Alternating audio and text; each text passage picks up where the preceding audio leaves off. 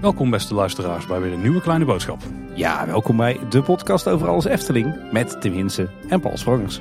Hey Tim, we zitten hier eh, in de studio in eh, Kaatsheuvel met twee grootheden mag ik toch wel zeggen. Twee beroemdheden, ja. We hebben, we hebben wel vaker bekende Nederlanders eh, in de studio die vertellen over hun liefde voor de Efteling. Zoals wel een keer een bekende Vlaming.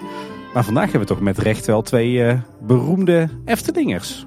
Laat het zo zeggen Tim, ik weet dat wij wel eens een rondje doen door de Efteling. Dan uh, vraagt iemand wel eens af en toe of ze een fotootje mogen maken of ze willen een praatje maken. Maar Ja. als wij met een van deze twee heren door het park lopen, dan worden die nog tig keer meer aangesproken dan wij. Hè? Ja, en dat komt natuurlijk omdat zij niet alleen te horen zijn als fanmedia, maar ze zijn ook te zien. En misschien zijn ze ook wel gewoon veel populairder dan wij Tim. Dat, dat ook sowieso. ja, want ik, de, tegenover ons zitten denk ik toch wel de twee meest bekende en populaire Efteling-vloggers. Niemand minder dan uh, Bart van Iersel en Niels Kooijman. Goedenavond. Goedenavond. Heren, heren, heren. Wat een lofzang zeg. Dat toch helemaal niet groeven. Weet je wat eigenlijk tof is? We zijn bij jullie beiden al uh, op uh, visite geweest en in, uh, in een aflevering hebben wij gezeten. Maar jullie nog nooit bij ons. Nee, dit is een primeur. Ja. En uh, ook wel een beetje een bucketlist dingetje. Dus uh, dankjewel wil ik alvast zeggen. Nou, jullie zijn uh, beide van harte welkom. Ja, wij spreken elkaar ook regelmatig. Dus het is een beetje uh, bekend onder elkaar hier. Ja, ja, ik zeg trouwens Bart van Iersel. Ik denk dat de meeste luisteraars hem zullen kennen op dit moment als Bart Baan. En uh, Bart, ja, wij werken ongeveer naast elkaar. Hè? Dus ja. uh, ik loop nog wel ja. eens bij jou binnen. Wij kunnen elkaar zien vanuit ons kantoor, toch? Absoluut, ja. ja. Ik, kan maar, ik, ik, kan bij jou binnenkijken. Dan denk ik, wat zit die Bart nou weer uh, te Heel doen? dag op zijn telefoon. ja, precies. nee, maar inderdaad, zo even zonder gekheid. Jullie zijn allebei, uh, ja, mag, moet ik dan zeggen, vloggers of YouTubers of filmmakers? Hangere naampje aan. Ik, ja, uh, ik, vind, ik vind het altijd een beetje lastig. Heel veel mensen noemen me een vlogger. Nou ja, ik ga er maar gewoon in mee. Maar ik denk altijd, ja, ik maak video's op YouTube. Ben ik een doorsnee vlogger? Ja, vind ik niet. Maar als je het een naampje wil geven, dan ja, ik denk dat dat het makkelijkste is. Nou, ik denk dat, dat, dat ik op Bart Baan echt vlogs maak. Dus dan ben je een vlogger.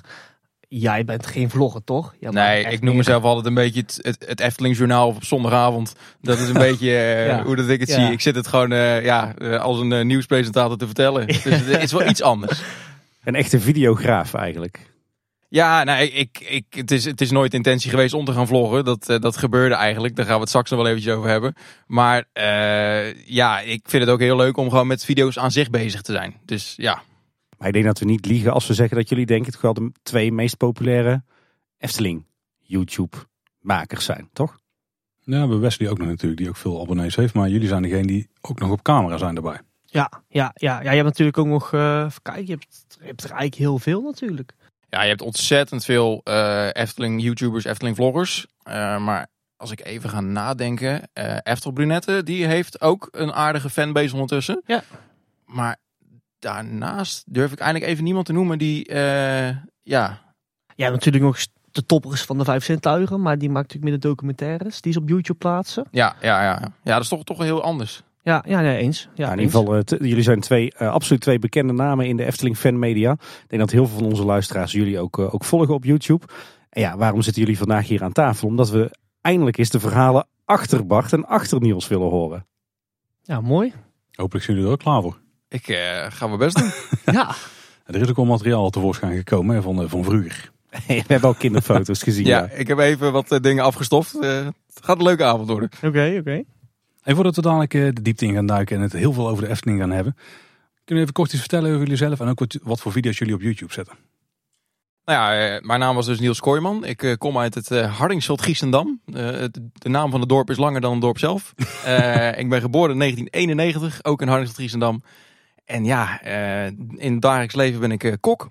Ik denk dat dat al iets is wat heel veel mensen niet van jou weten. Nee, dat klopt. Dat, uh, ik heb het wel eens een keer laten vallen hier en daar. Maar ik krijg die vraag heel vaak. Van, wat doe je nou eigenlijk in doorgaans? Ja, nou, ik ben dus kok. En daarnaast maak ik dus video's over de Efteling en nog, meer andere, nog meer parken.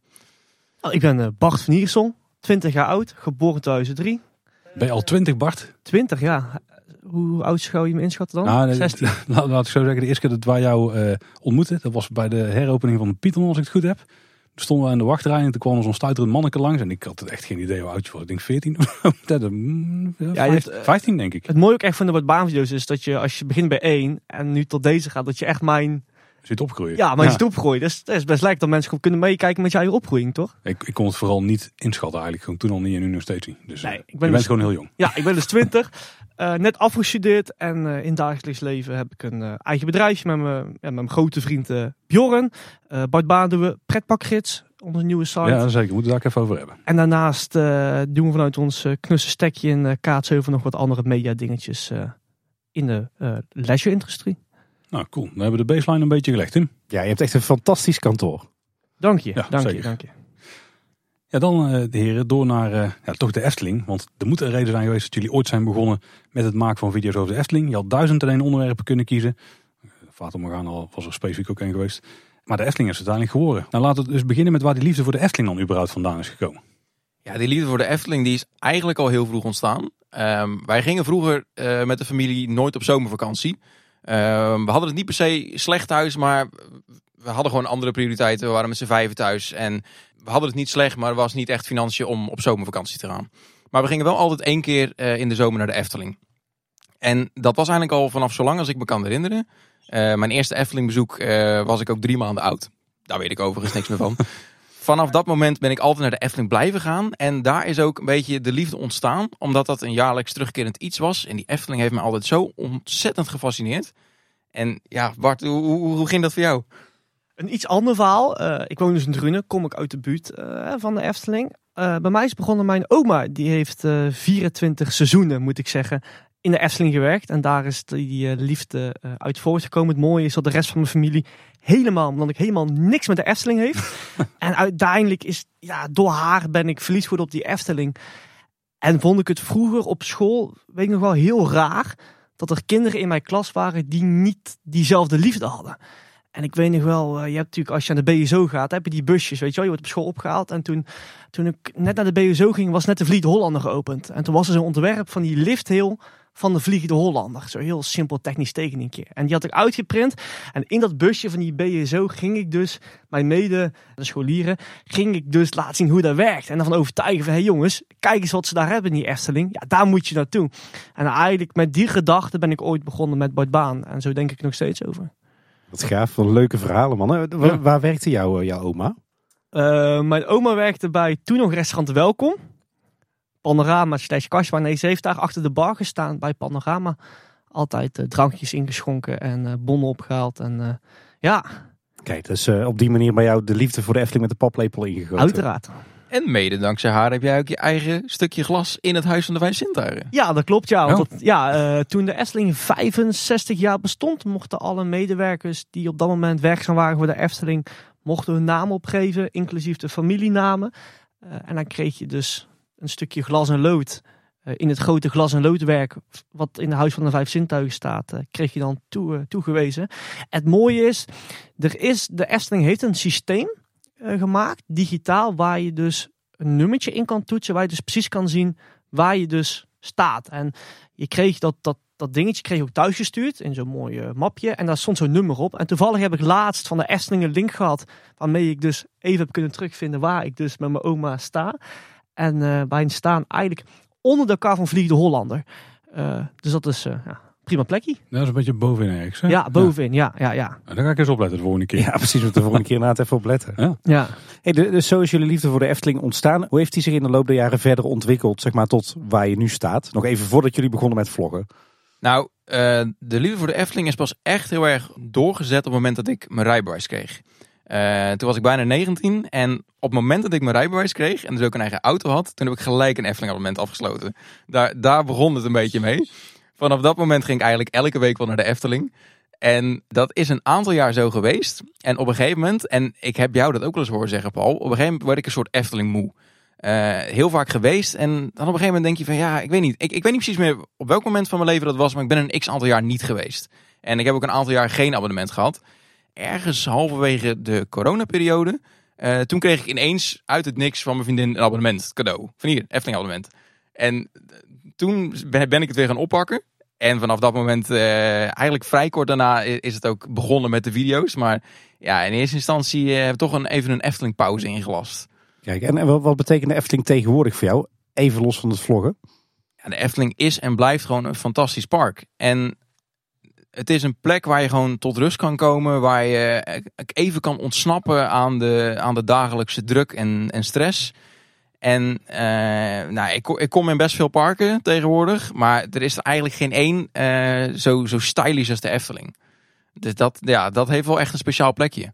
Ja, je bent natuurlijk vaak in Europa Park te vinden, ook de laatste tijd. Dan snap ik dat je zegt geen enkel park is zo stylish als de Ik Efteling. ken je standpunt over Europa Park. daar, eh, daar ben ik het niet helemaal mee eens. Maar ik snap inderdaad wel wat je bedoelt. Kijk, hey eh, Bart, en bij jou, als we nog even het, eh, het, het video maken buiten beschouwing Mm, maar, eh, mm. laten. Hoe is bij jou die liefde voor de Efteling zich gaan ontwikkelen verder? Nou, met die gedachte die ik je dus net eh, vertelde, eh, ben ik toen ik in groep 8 zat, eh, twee keer in de week om een fietsje naar de Efteling gegaan. Ik kreeg een abonnement van mijn ouders op iedere woensdag, zaterdag, nou het ook kon, zondag op de fiets, regen, storm, maakt niet uit. Ik ging naar de Efteling.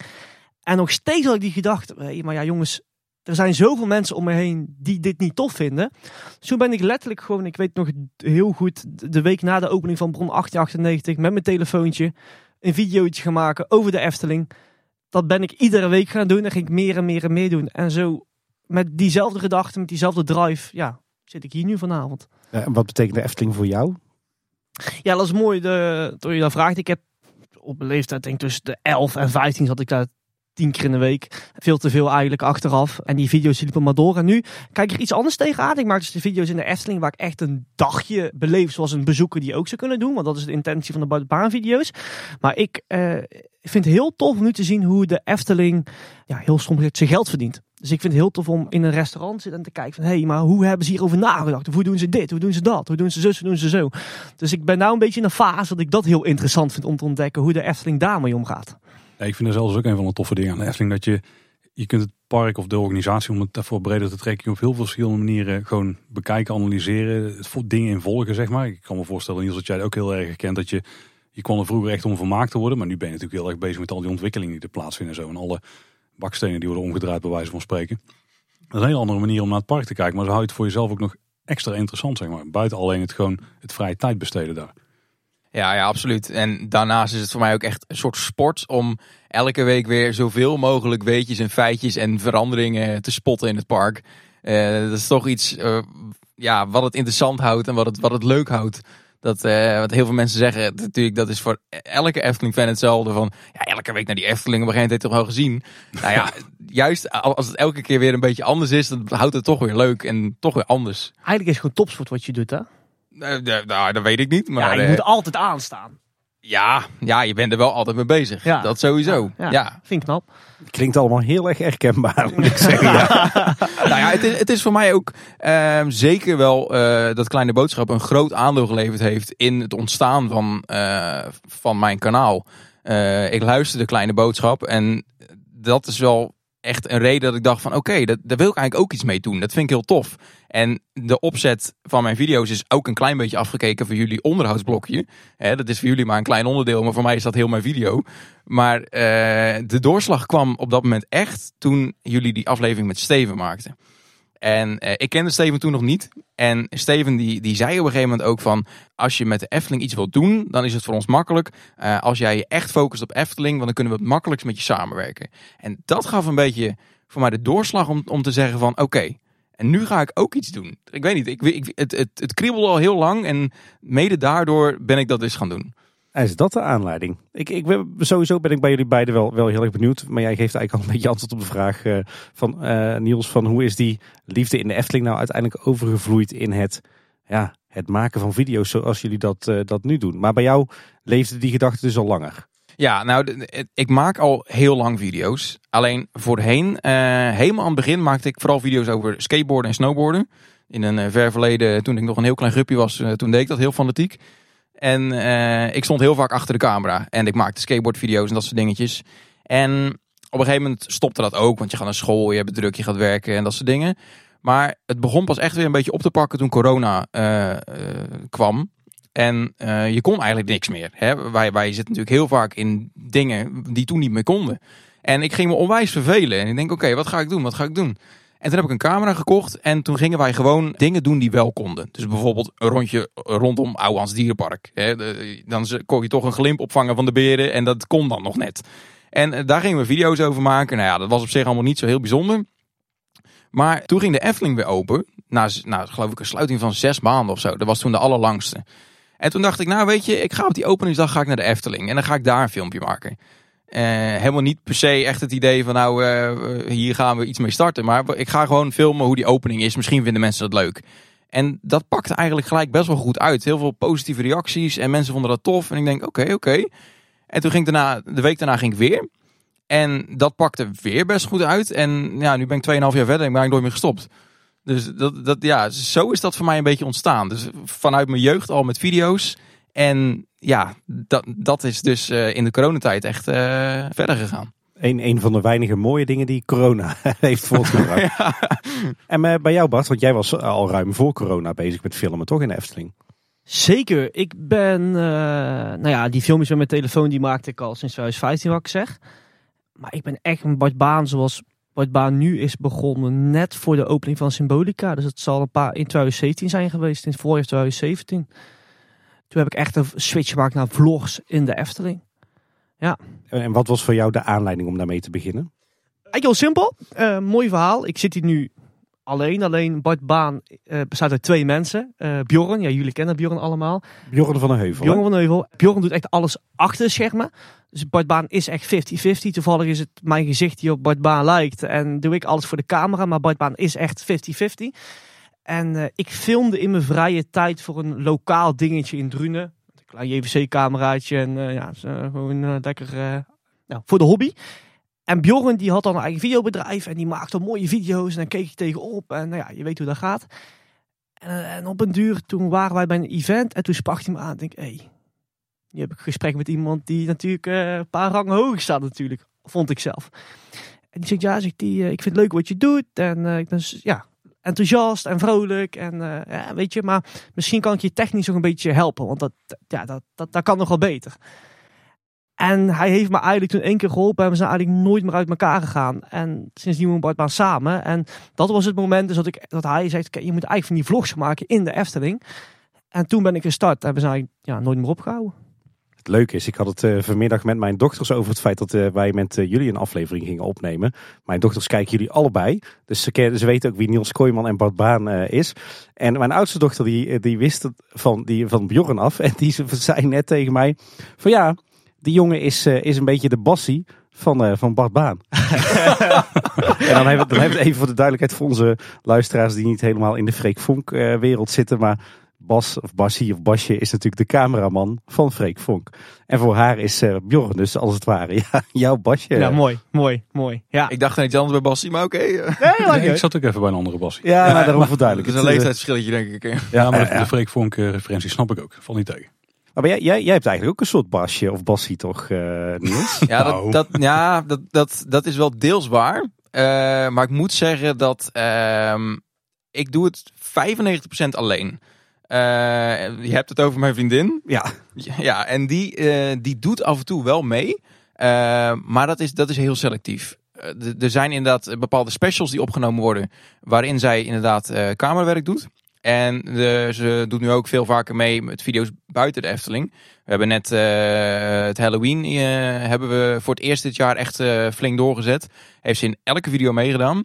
En dat was vooral omdat ik ook een slachtoffer zocht die het leuk deed op camera. En die schrikt en gilt. En, oh, oh. ja, maar ik reageer gewoon niet echt op die huizen. Dus dat is gewoon niet interessant. En zij reageert er wel heel leuk op. Dus en ik weet niet, ik krijg er heel veel positieve reacties op. Alleen zij zit niet zo te wachten op eh, de spotlights. Dus voor haar hoeft het niet per se.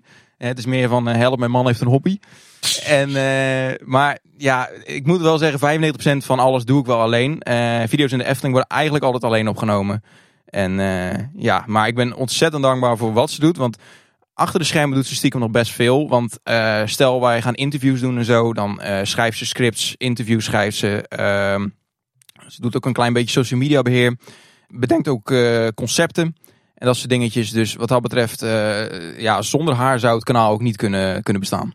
achter iedere succesvolle man staat een sterke vrouw, zeggen ze wel eens. toch? Absoluut, absoluut. Hey, jij zegt net, eh, Niels, eh, je doet ook wat met Halloween. Heb- hebben jullie allebei ook wat met, eh, met pret- en themaparken in algemene zin? Ehm, nou, ehm, ik sowieso. Het begon in eerste instantie met de Efteling. Maar zoals het voor heel veel fans zo is, is op een gegeven moment met de Efteling denk je van oké, wat is er dan buiten de Efteling? Hey, je hebt iets met pretparken en Ehm, je gaat dus kijken van wat, wat is er verder te doen.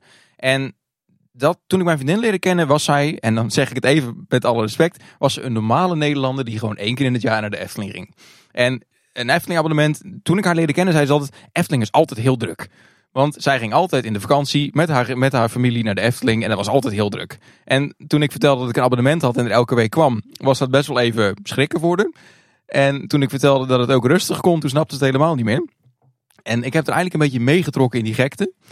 En uh, ja, dat, dat ging heel geleidelijk. En uh, nu is uh, eigenlijk wel net zo gek als ik. En haar liefde voor Europa Park is iets groter dan voor de Efteling. Maar de, ja, de Efteling staat ook wel heel hoog aangeschreven. Maar zou het ook meer van achtbanen? Dus misschien is, ligt daar ook een, een logische verklaring? Dat denk ik wel. Want ze is ook heel gek op Walibi Holland. Niet per se het park aan zich, maar gewoon de trail. Zij is echt een trailseeker. Dus uh, ze is ook gek op parachutespringen en dat soort zaken. Het kan er niet hard genoeg gaan, niet gek genoeg gaan. Uh, ik ben meer van de dark rides. Ik uh, geef mij maar gewoon lekker kijken en thematisering. En voor haar is het gewoon, we zijn van de zomer naar Energylandia geweest. Nou, als een kind in de, in de snoepwinkel. Echt fantastisch. Ja, en jij kwam een bekijkt vanaf met die dark ride daar. Ja, het was niet heel best, nee. Maar jij bent dus echt wel ook uh, pretparkliefhebber in de breedste zin van het woord. Ja, absoluut, absoluut. Ja, ik wil graag zoveel mogelijk zien en zoveel mogelijk meemaken. En uh, ja, ook uh, als ik in andere parken ben, ook ik ben altijd heel erg geïnteresseerd in de backstory van dingetjes. nou jij zei het al, ik kom best vaak in Europa Park. Uh, Rulantica is een zwemparadijs. Ik heb niks met zwemmen. Ik vind Rulantica fantastisch. Maar dan wil ik graag ook heel het achtergrondverhaal weten. En dat geldt eigenlijk voor, voor elk park. Maar zit er dan alleen in het, echt het verhaal wat erbij is bedacht? Of zit het ook gewoon in uh, gewoon hoe het tot stand is gekomen? Zo, dat achtergrondverhaal. Ja, ook. Maar wat ik vooral heel belangrijk vind, wat voor mij een geslaagde attractie is of een geslaagd park. Het moet voor de dagjesgast moet het fantastisch zijn. Uh, maar als je het verhaal kent, dan moet het nog eens een keer nog een extra laag geven voor de fans.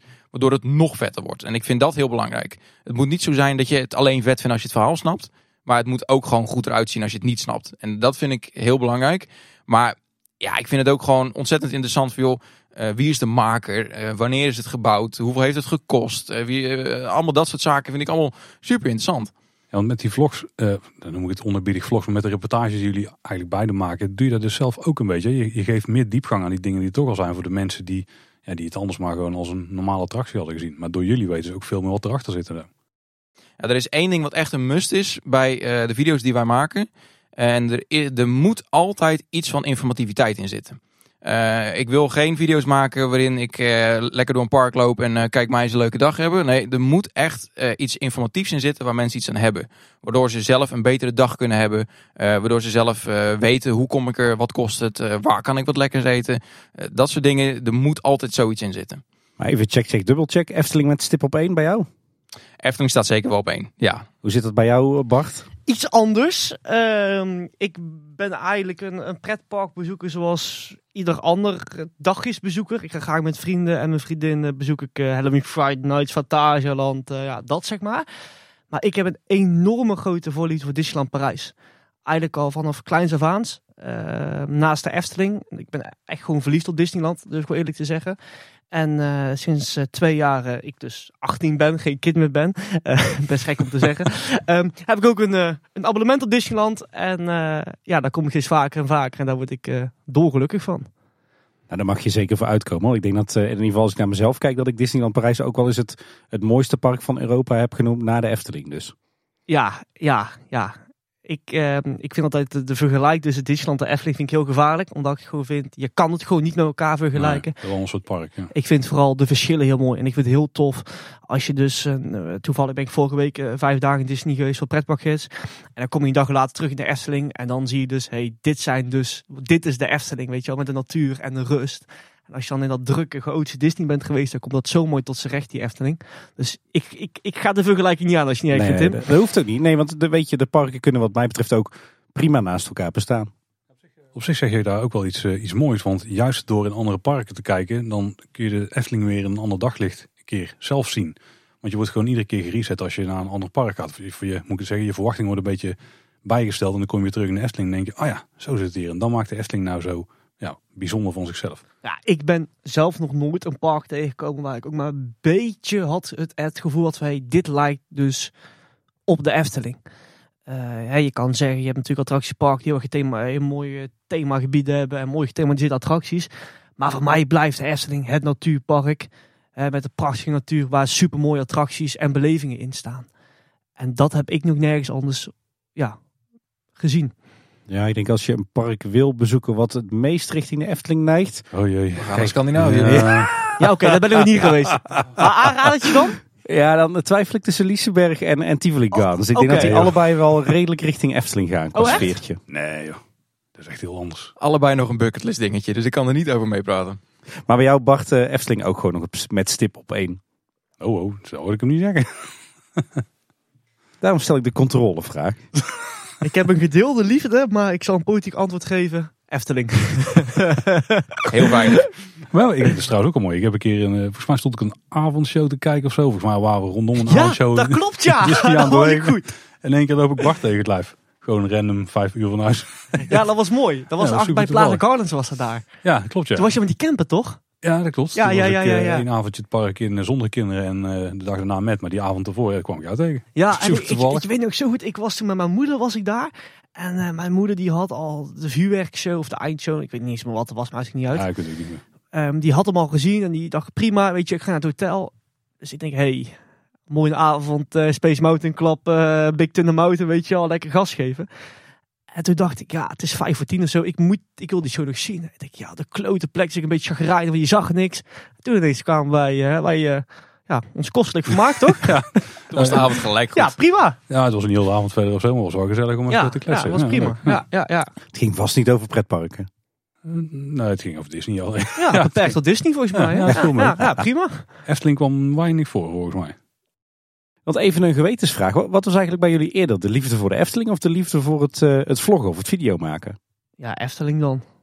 Nou ja, eh, ja een Efteling, Efteling zonder meer. Ik bedoel, de, de video's die ik maakte toen ik een kind was, die, die zijn niet vergelijkbaar met wat ik nu doe.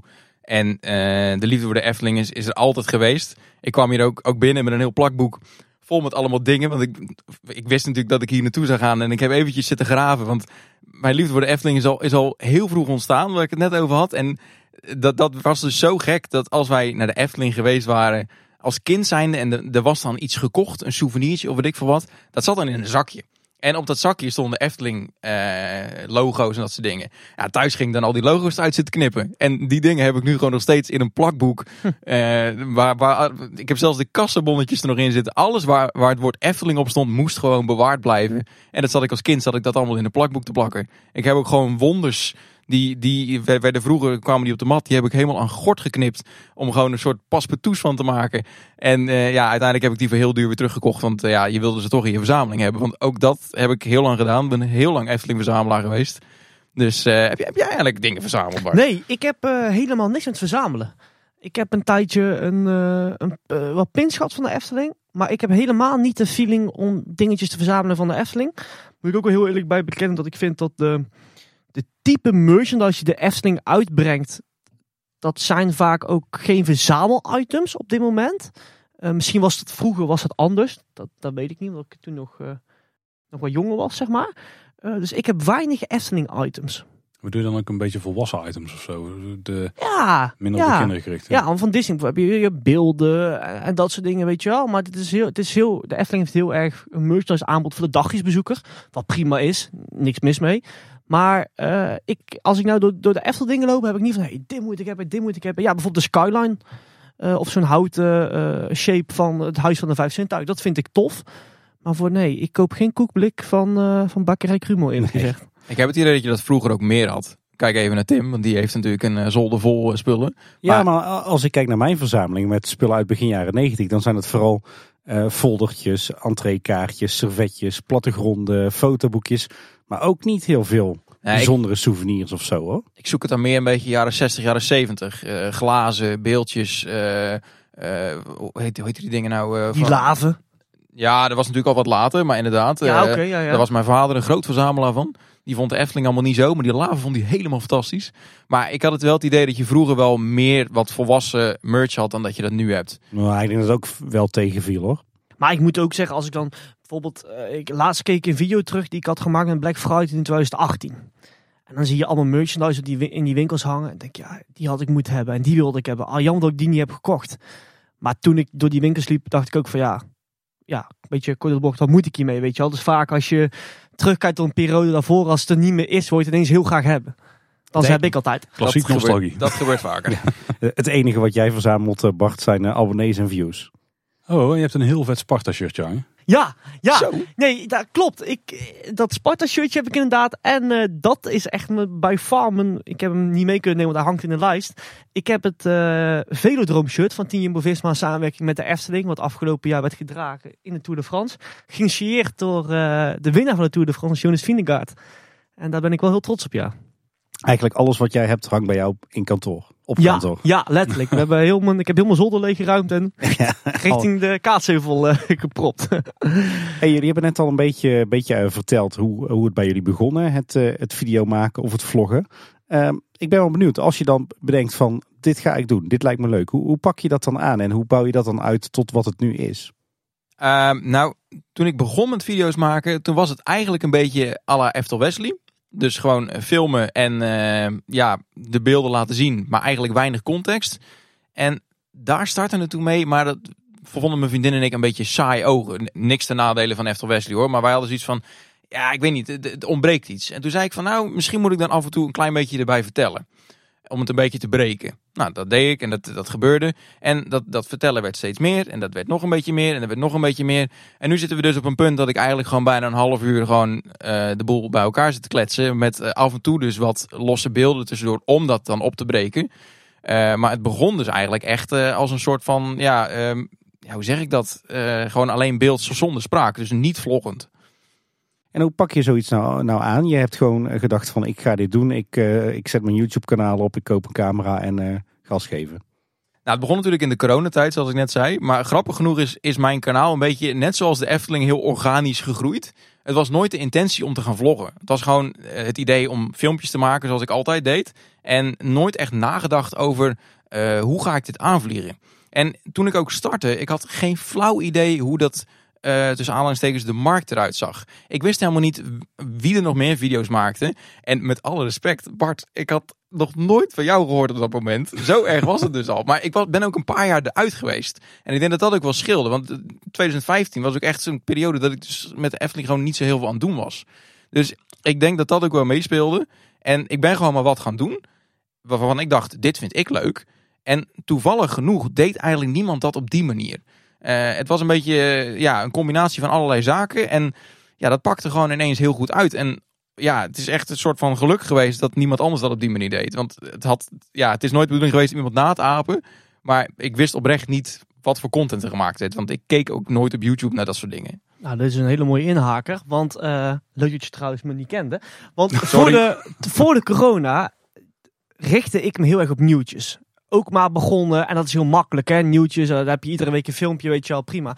Alleen wat ik al heel snel merkte was dat mijn Efteling liefde ging niet zo diep. Of gaat nog steeds niet zo diep dat ik heel de dag op Twitter zit. Heel de dag geïnteresseerd ben in de kleinste updates, weet je wel. En dan denk je, ja, dat kan je dan wel gaan doen. Maar uiteindelijk moet het leuk blijven. En toen had ik in de COVID-tijd dat ik een beetje van, hey, weet je, die nieuwtjes, ja, dat is toch niet helemaal mijn ding. Ik word daar niet gelukkig van. Ik vind dat niet leuk om te doen.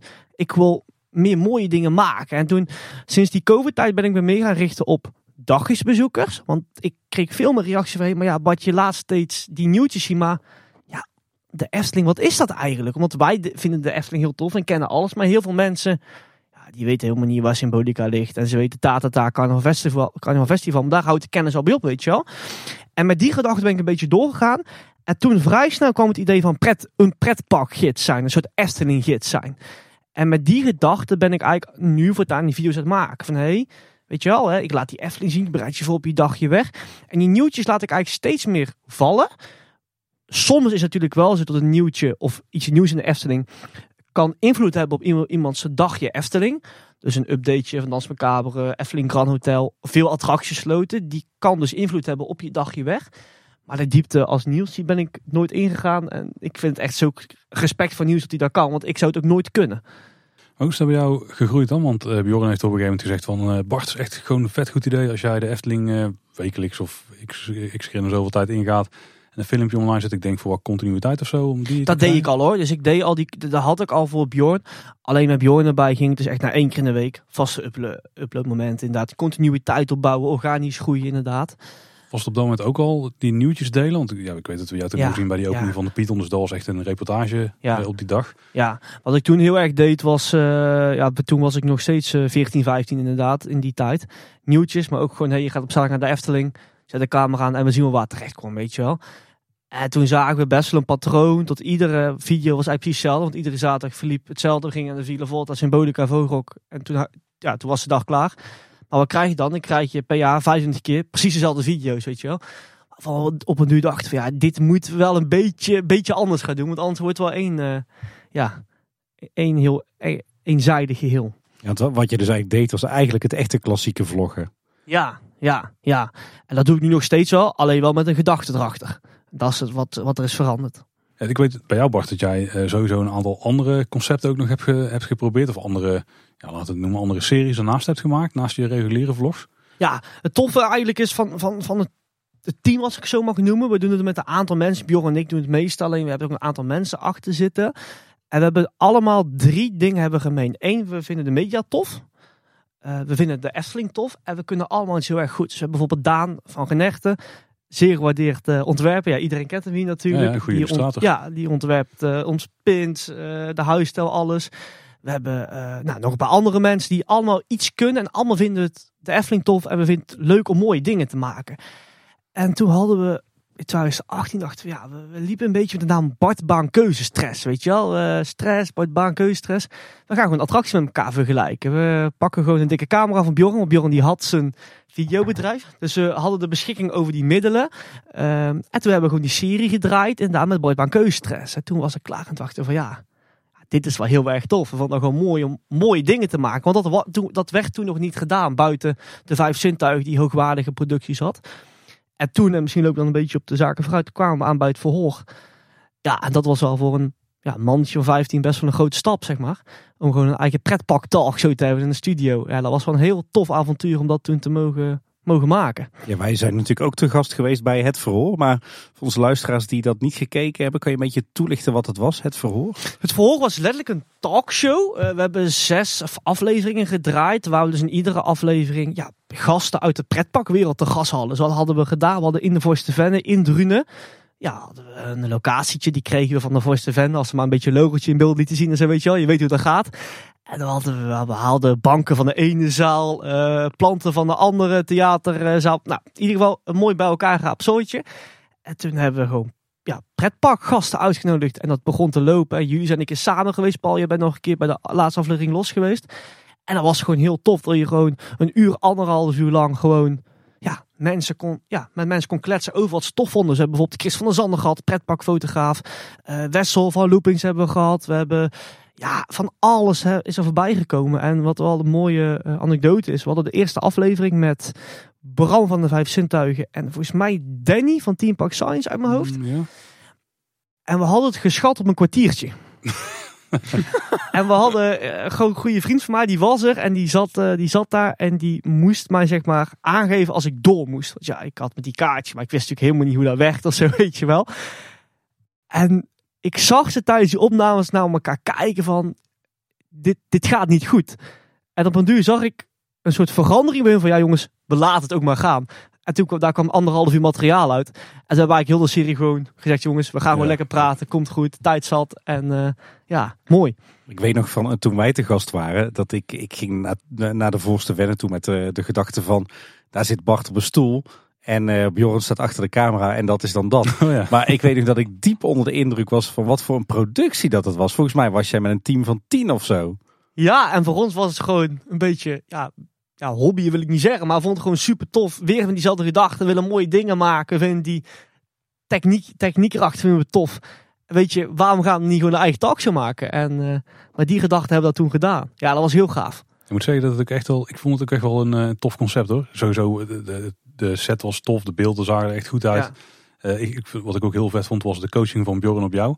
Want jij deed dan vaak het introotje, werd even langs los van tevoren opgenomen. En zei van, Bjorn zeg het als ik te snel ga. Want als er één ding is waar jou bekend staat, dan is wel dat je enorm rap kan praten. Gaat er nog wel beter, hè? Het het is Ja, een mooi, mooi tempo, mooi tempo. En met de podcast kunnen ze de snelheid ook zelf wel makkelijker aanpassen. Kan trouwens op YouTube ook tegenwoordig, maar dat terzijde. Maar in ieder geval, eh, die coachte jou mooi van eh, rustiger, rustiger. En En, en de vragen waren gewoon tof. En het liep ook gewoon allemaal lekker. Maar ik vind, ik heb al die afleveringen namelijk echt met heel veel plezier gekeken. Want ik vind het concept Ja. ook gewoon heel vet. En ik mis eigenlijk zoiets wel in de, ja, in de, in de YouTube-wereld op dit moment. Ja, ik Binnen zou- Nederland dan in ieder Ik geval. zou het heel graag nog een keer terug willen brengen. Alleen eh, binnen de, de, ja, de weg die we nu met Bart Baan zijn ingeslagen, vind ik het heel lastig om te denken, hey, hoe kunnen we dat nu ja, passend maken op Bart Baan? Want als we het precies hetzelfde zouden doen als dat we toen zouden doen, dat zou nu niet meer passen. Hebben ook wel een keer gedacht, ja, moeten we er een podcast over maken? Maar ja, juist de kracht van het verhaal was het beeld erbij. Ja, ze zijn wel als podcast uitgekomen. Ze toch? zijn als podcast uitgekomen, maar ik ben geen voorstander van om het een vervolg te geven als podcast. Dus het, het zweeft wel een beetje heel erg in mijn hoofd. En ik ben er ook al mee bezig, maar hoe ik dat precies die invulling wil ja, aangeven, weet ik nog niet. Maar ik wil het wel nog graag een keer terug laten komen, want het was een gaaf avontuur. Het, het is in potentie ook wel een gouden concept. Hè? Gewoon één keer per week een, eh, een pretpark talkshow. Ja, Weet is je, wereld draait door-achtig. is wel een hoop werk, denk ik. Maar het is wel heel vet. Ja, ja, ja. En wat, wat toen op een duur ook was, ga de gasten maar eens vinden Mhm. iedere week. Die Ja, dus steeds elkaar overklassen. En niet alleen dat, je hebt, je hebt de gasten die op die plek moeten zijn. Je moet zelf ook kunnen. En de rest van het team moet ook nog Ja, kunnen natuurlijk. ja, je moet eigenlijk die locatie ook nog hebben. Dus je moet best wel veel dingen uitlijnen om het dan voor elkaar te krijgen. Ja, Ja, en als je dan nog een beetje een leuk salarisje mee zou kunnen verdienen, dan is dat nog wel te regelen. Maar ja, geld is natuurlijk ook altijd een, eh, een kwestie. Ja, projectmatig is op. Als je het een serietje van zou maken, zou tof zijn. Maar één keer in de week, dan, dan zou dat jouw ding moeten zijn. En Ja. dat eh, gaat nu gewoon niet gebeuren bij ons. Ja, wat heb je verder nog allemaal voor avonturen beleefd in de jaren, Bart? Ja, eigenlijk is voor mij Bart Baan één groot avontuur geweest de afgelopen jaren. En nu nog steeds. We hebben eh, eh, het verhoor gemaakt. Eh, Bart Bijbaan, zeer recentelijk eh, eh, ja, eh, online gegaan. Maar Ja, wat ook heel vet. Ja, wat ook eh, heel tof was, was het, het park was dicht in de COVID. En eh, de tweede COVID-sluiting was dat. Toen dachten we van ja jongens, maar ja, wat gaan we nou weer doen? Gaan we weer iedere keer rondje lopen de Efteling? Maar wij wilden, we wilden niet stilzitten, we wilden door. En toen zei Bjorn van ja, maar Bart, waarom gaan we niet gewoon iedere dag uploaden? Dus we gaan gewoon een paar van die studiolampjes kopen. We gaan je slaapkamer ombouwen. Want je hebt toch niks te doen. Je zit, ja, je zit een beetje thuis lesjes te volgen. Maar voor de rest, ja, je kan toch niks. We gaan gewoon iedere dag, zeven dagen in de week, gaan we gewoon eh, een video uploaden. En dat hebben we toen een, paar maanden gedaan. Keek geen hond naar, maakt ook niet uit. Alleen dat was wel heel leerzaam, want je gaat elkaar echt leren kennen. Je bent zeven dagen per week op elkaar. eh, eh, ja, je, je, moet, ja, je moet op elkaar kunnen vertrouwen. En dat was heel gaaf, heeft niemand naar gekeken. Alleen, ja, dat vond ik gewoon een mooie periode. Mooi avontuur. En Bart Bijbaan noemde je eh, al. Dat was ook denk ik eh, een, een hele bijzondere, toch? Ja, dat was ook heel goud. Ik, Bjorn en ik hadden al een paar jaar die naam Bart Bijbaan in ons hoofd. Dat, dat, dat Ja. al een beetje, maar het kwam steeds niet goed tot, tot onze recht, zeg maar. We hadden toen, voor de COVID, toen was er een plan met, met een, met een ander park om te doen, om het te doen. Maar toen kwam COVID, zeg maar.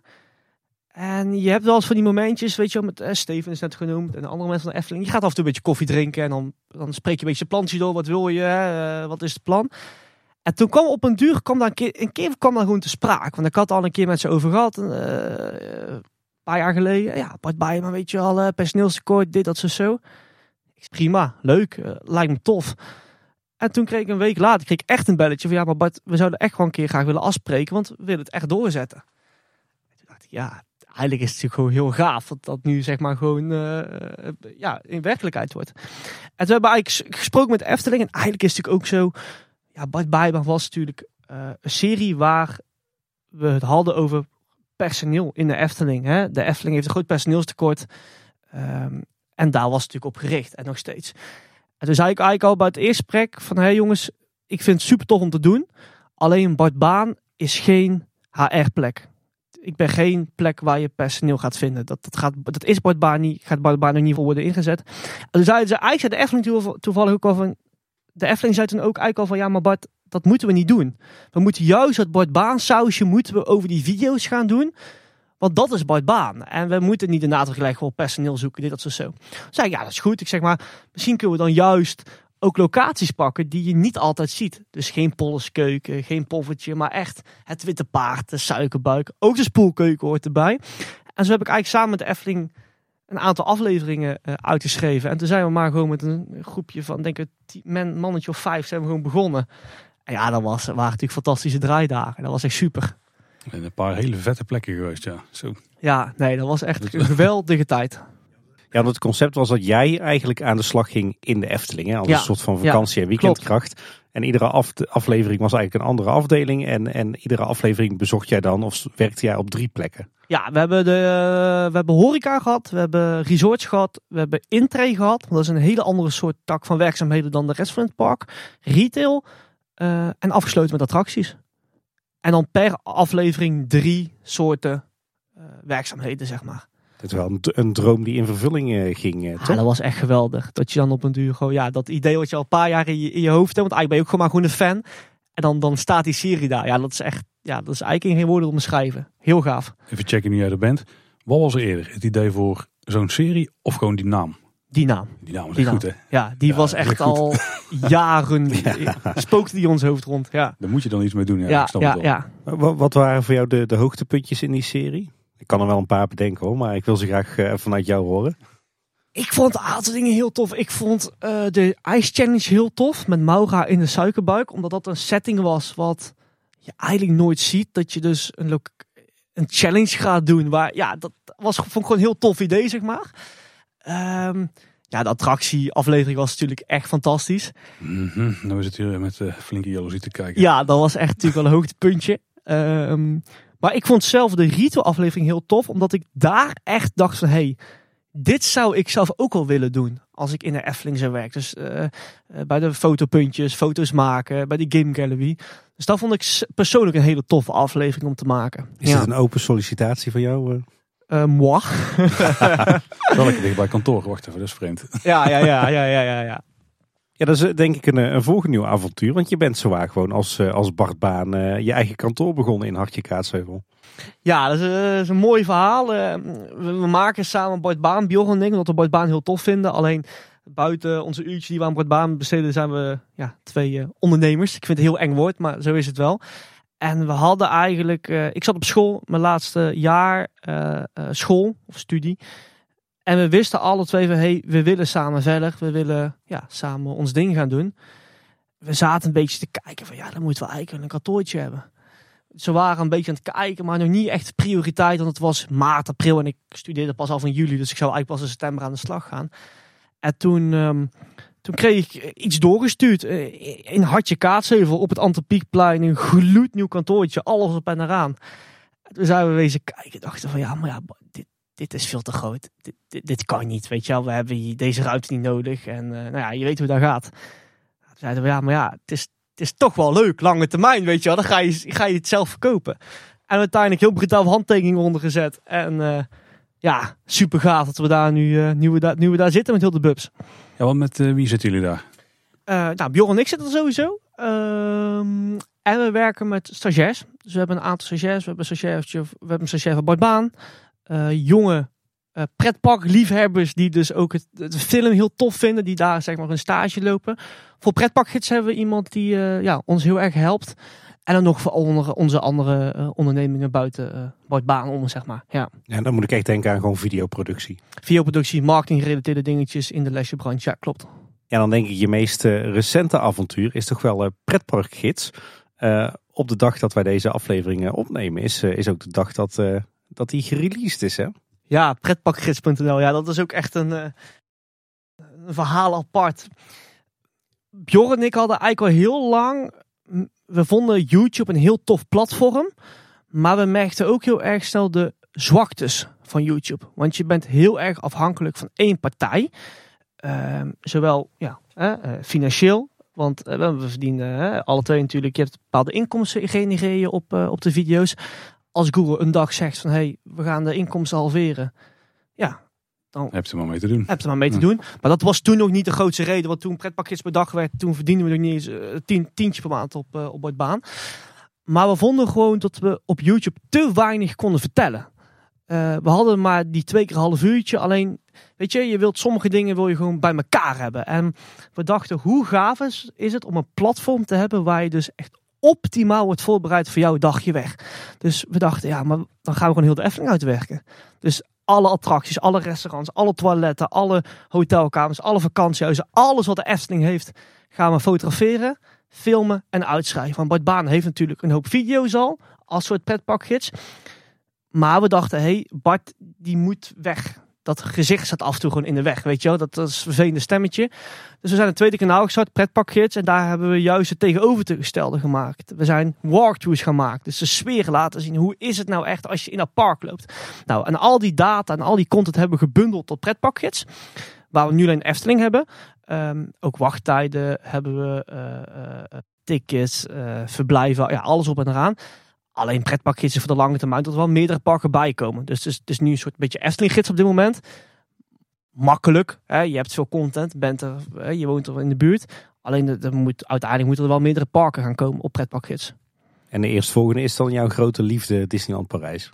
Yep. ja, nee, dat wordt wel een hels kawaii. Alleen uh, als we Disney hebben staan, dan uh, ja, is het gewoon een soort droom die uitkomt. En het hoofddoel van die website, of eigenlijk de hoofddoelen zijn dan enerzijds denk ik informeren. En anderzijds ook al een stukje sales. Uh, ja en nee. we, tuurlijk, we, we, we, hebben tickets, verblijven. ja, makkelijk om alles bij elkaar te hebben. Maar we merk, ik merk gewoon heel erg dat veel mensen, en daar had ik vooral eigenlijk in Disney, die een dure trip boeken naar Disney ja, die gaan dan s'avonds wel eten bij Videopolis en een hamburger voor 30 euro naar binnen werken. Doen twee attracties op een dag. En dat is zo zonde, want je kan zoveel meer uit je dag halen. En ik denk dat we nu gewoon één platform hebben waar we dat op een mooie manier laten zien. Een mooie overzichtelijke manier de informatie kunnen delen.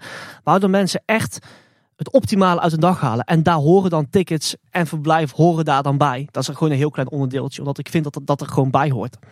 Ja, heel mooi initiatief. En eh, wat wij tot nu toe hebben gezien van de website ziet er ook allemaal super gelikt en super professioneel uit. Ja, thanks. Hey Niels, hoe, uh, hoe zit dat bij jou? Want uh, jij bent dus in de coronaperiode begonnen. Um, zeg maar, jouw basisconcept is heel helder. Hè? De, de nieuwsvideo's met natuurlijk de gevleugelde spreuk. Daar moet even naar gekeken worden. Hij moest toch even in de podcast. Lekker man. Maar jij hebt ook al een aantal mooie avontuurtjes beleefd in de tussentijd, toch? Ja, dat kun je wel zeggen, ja. Dit is echt, uh, het, het, is natuurlijk, met de Efteling is het begonnen. En daar zijn we heel lang geweest.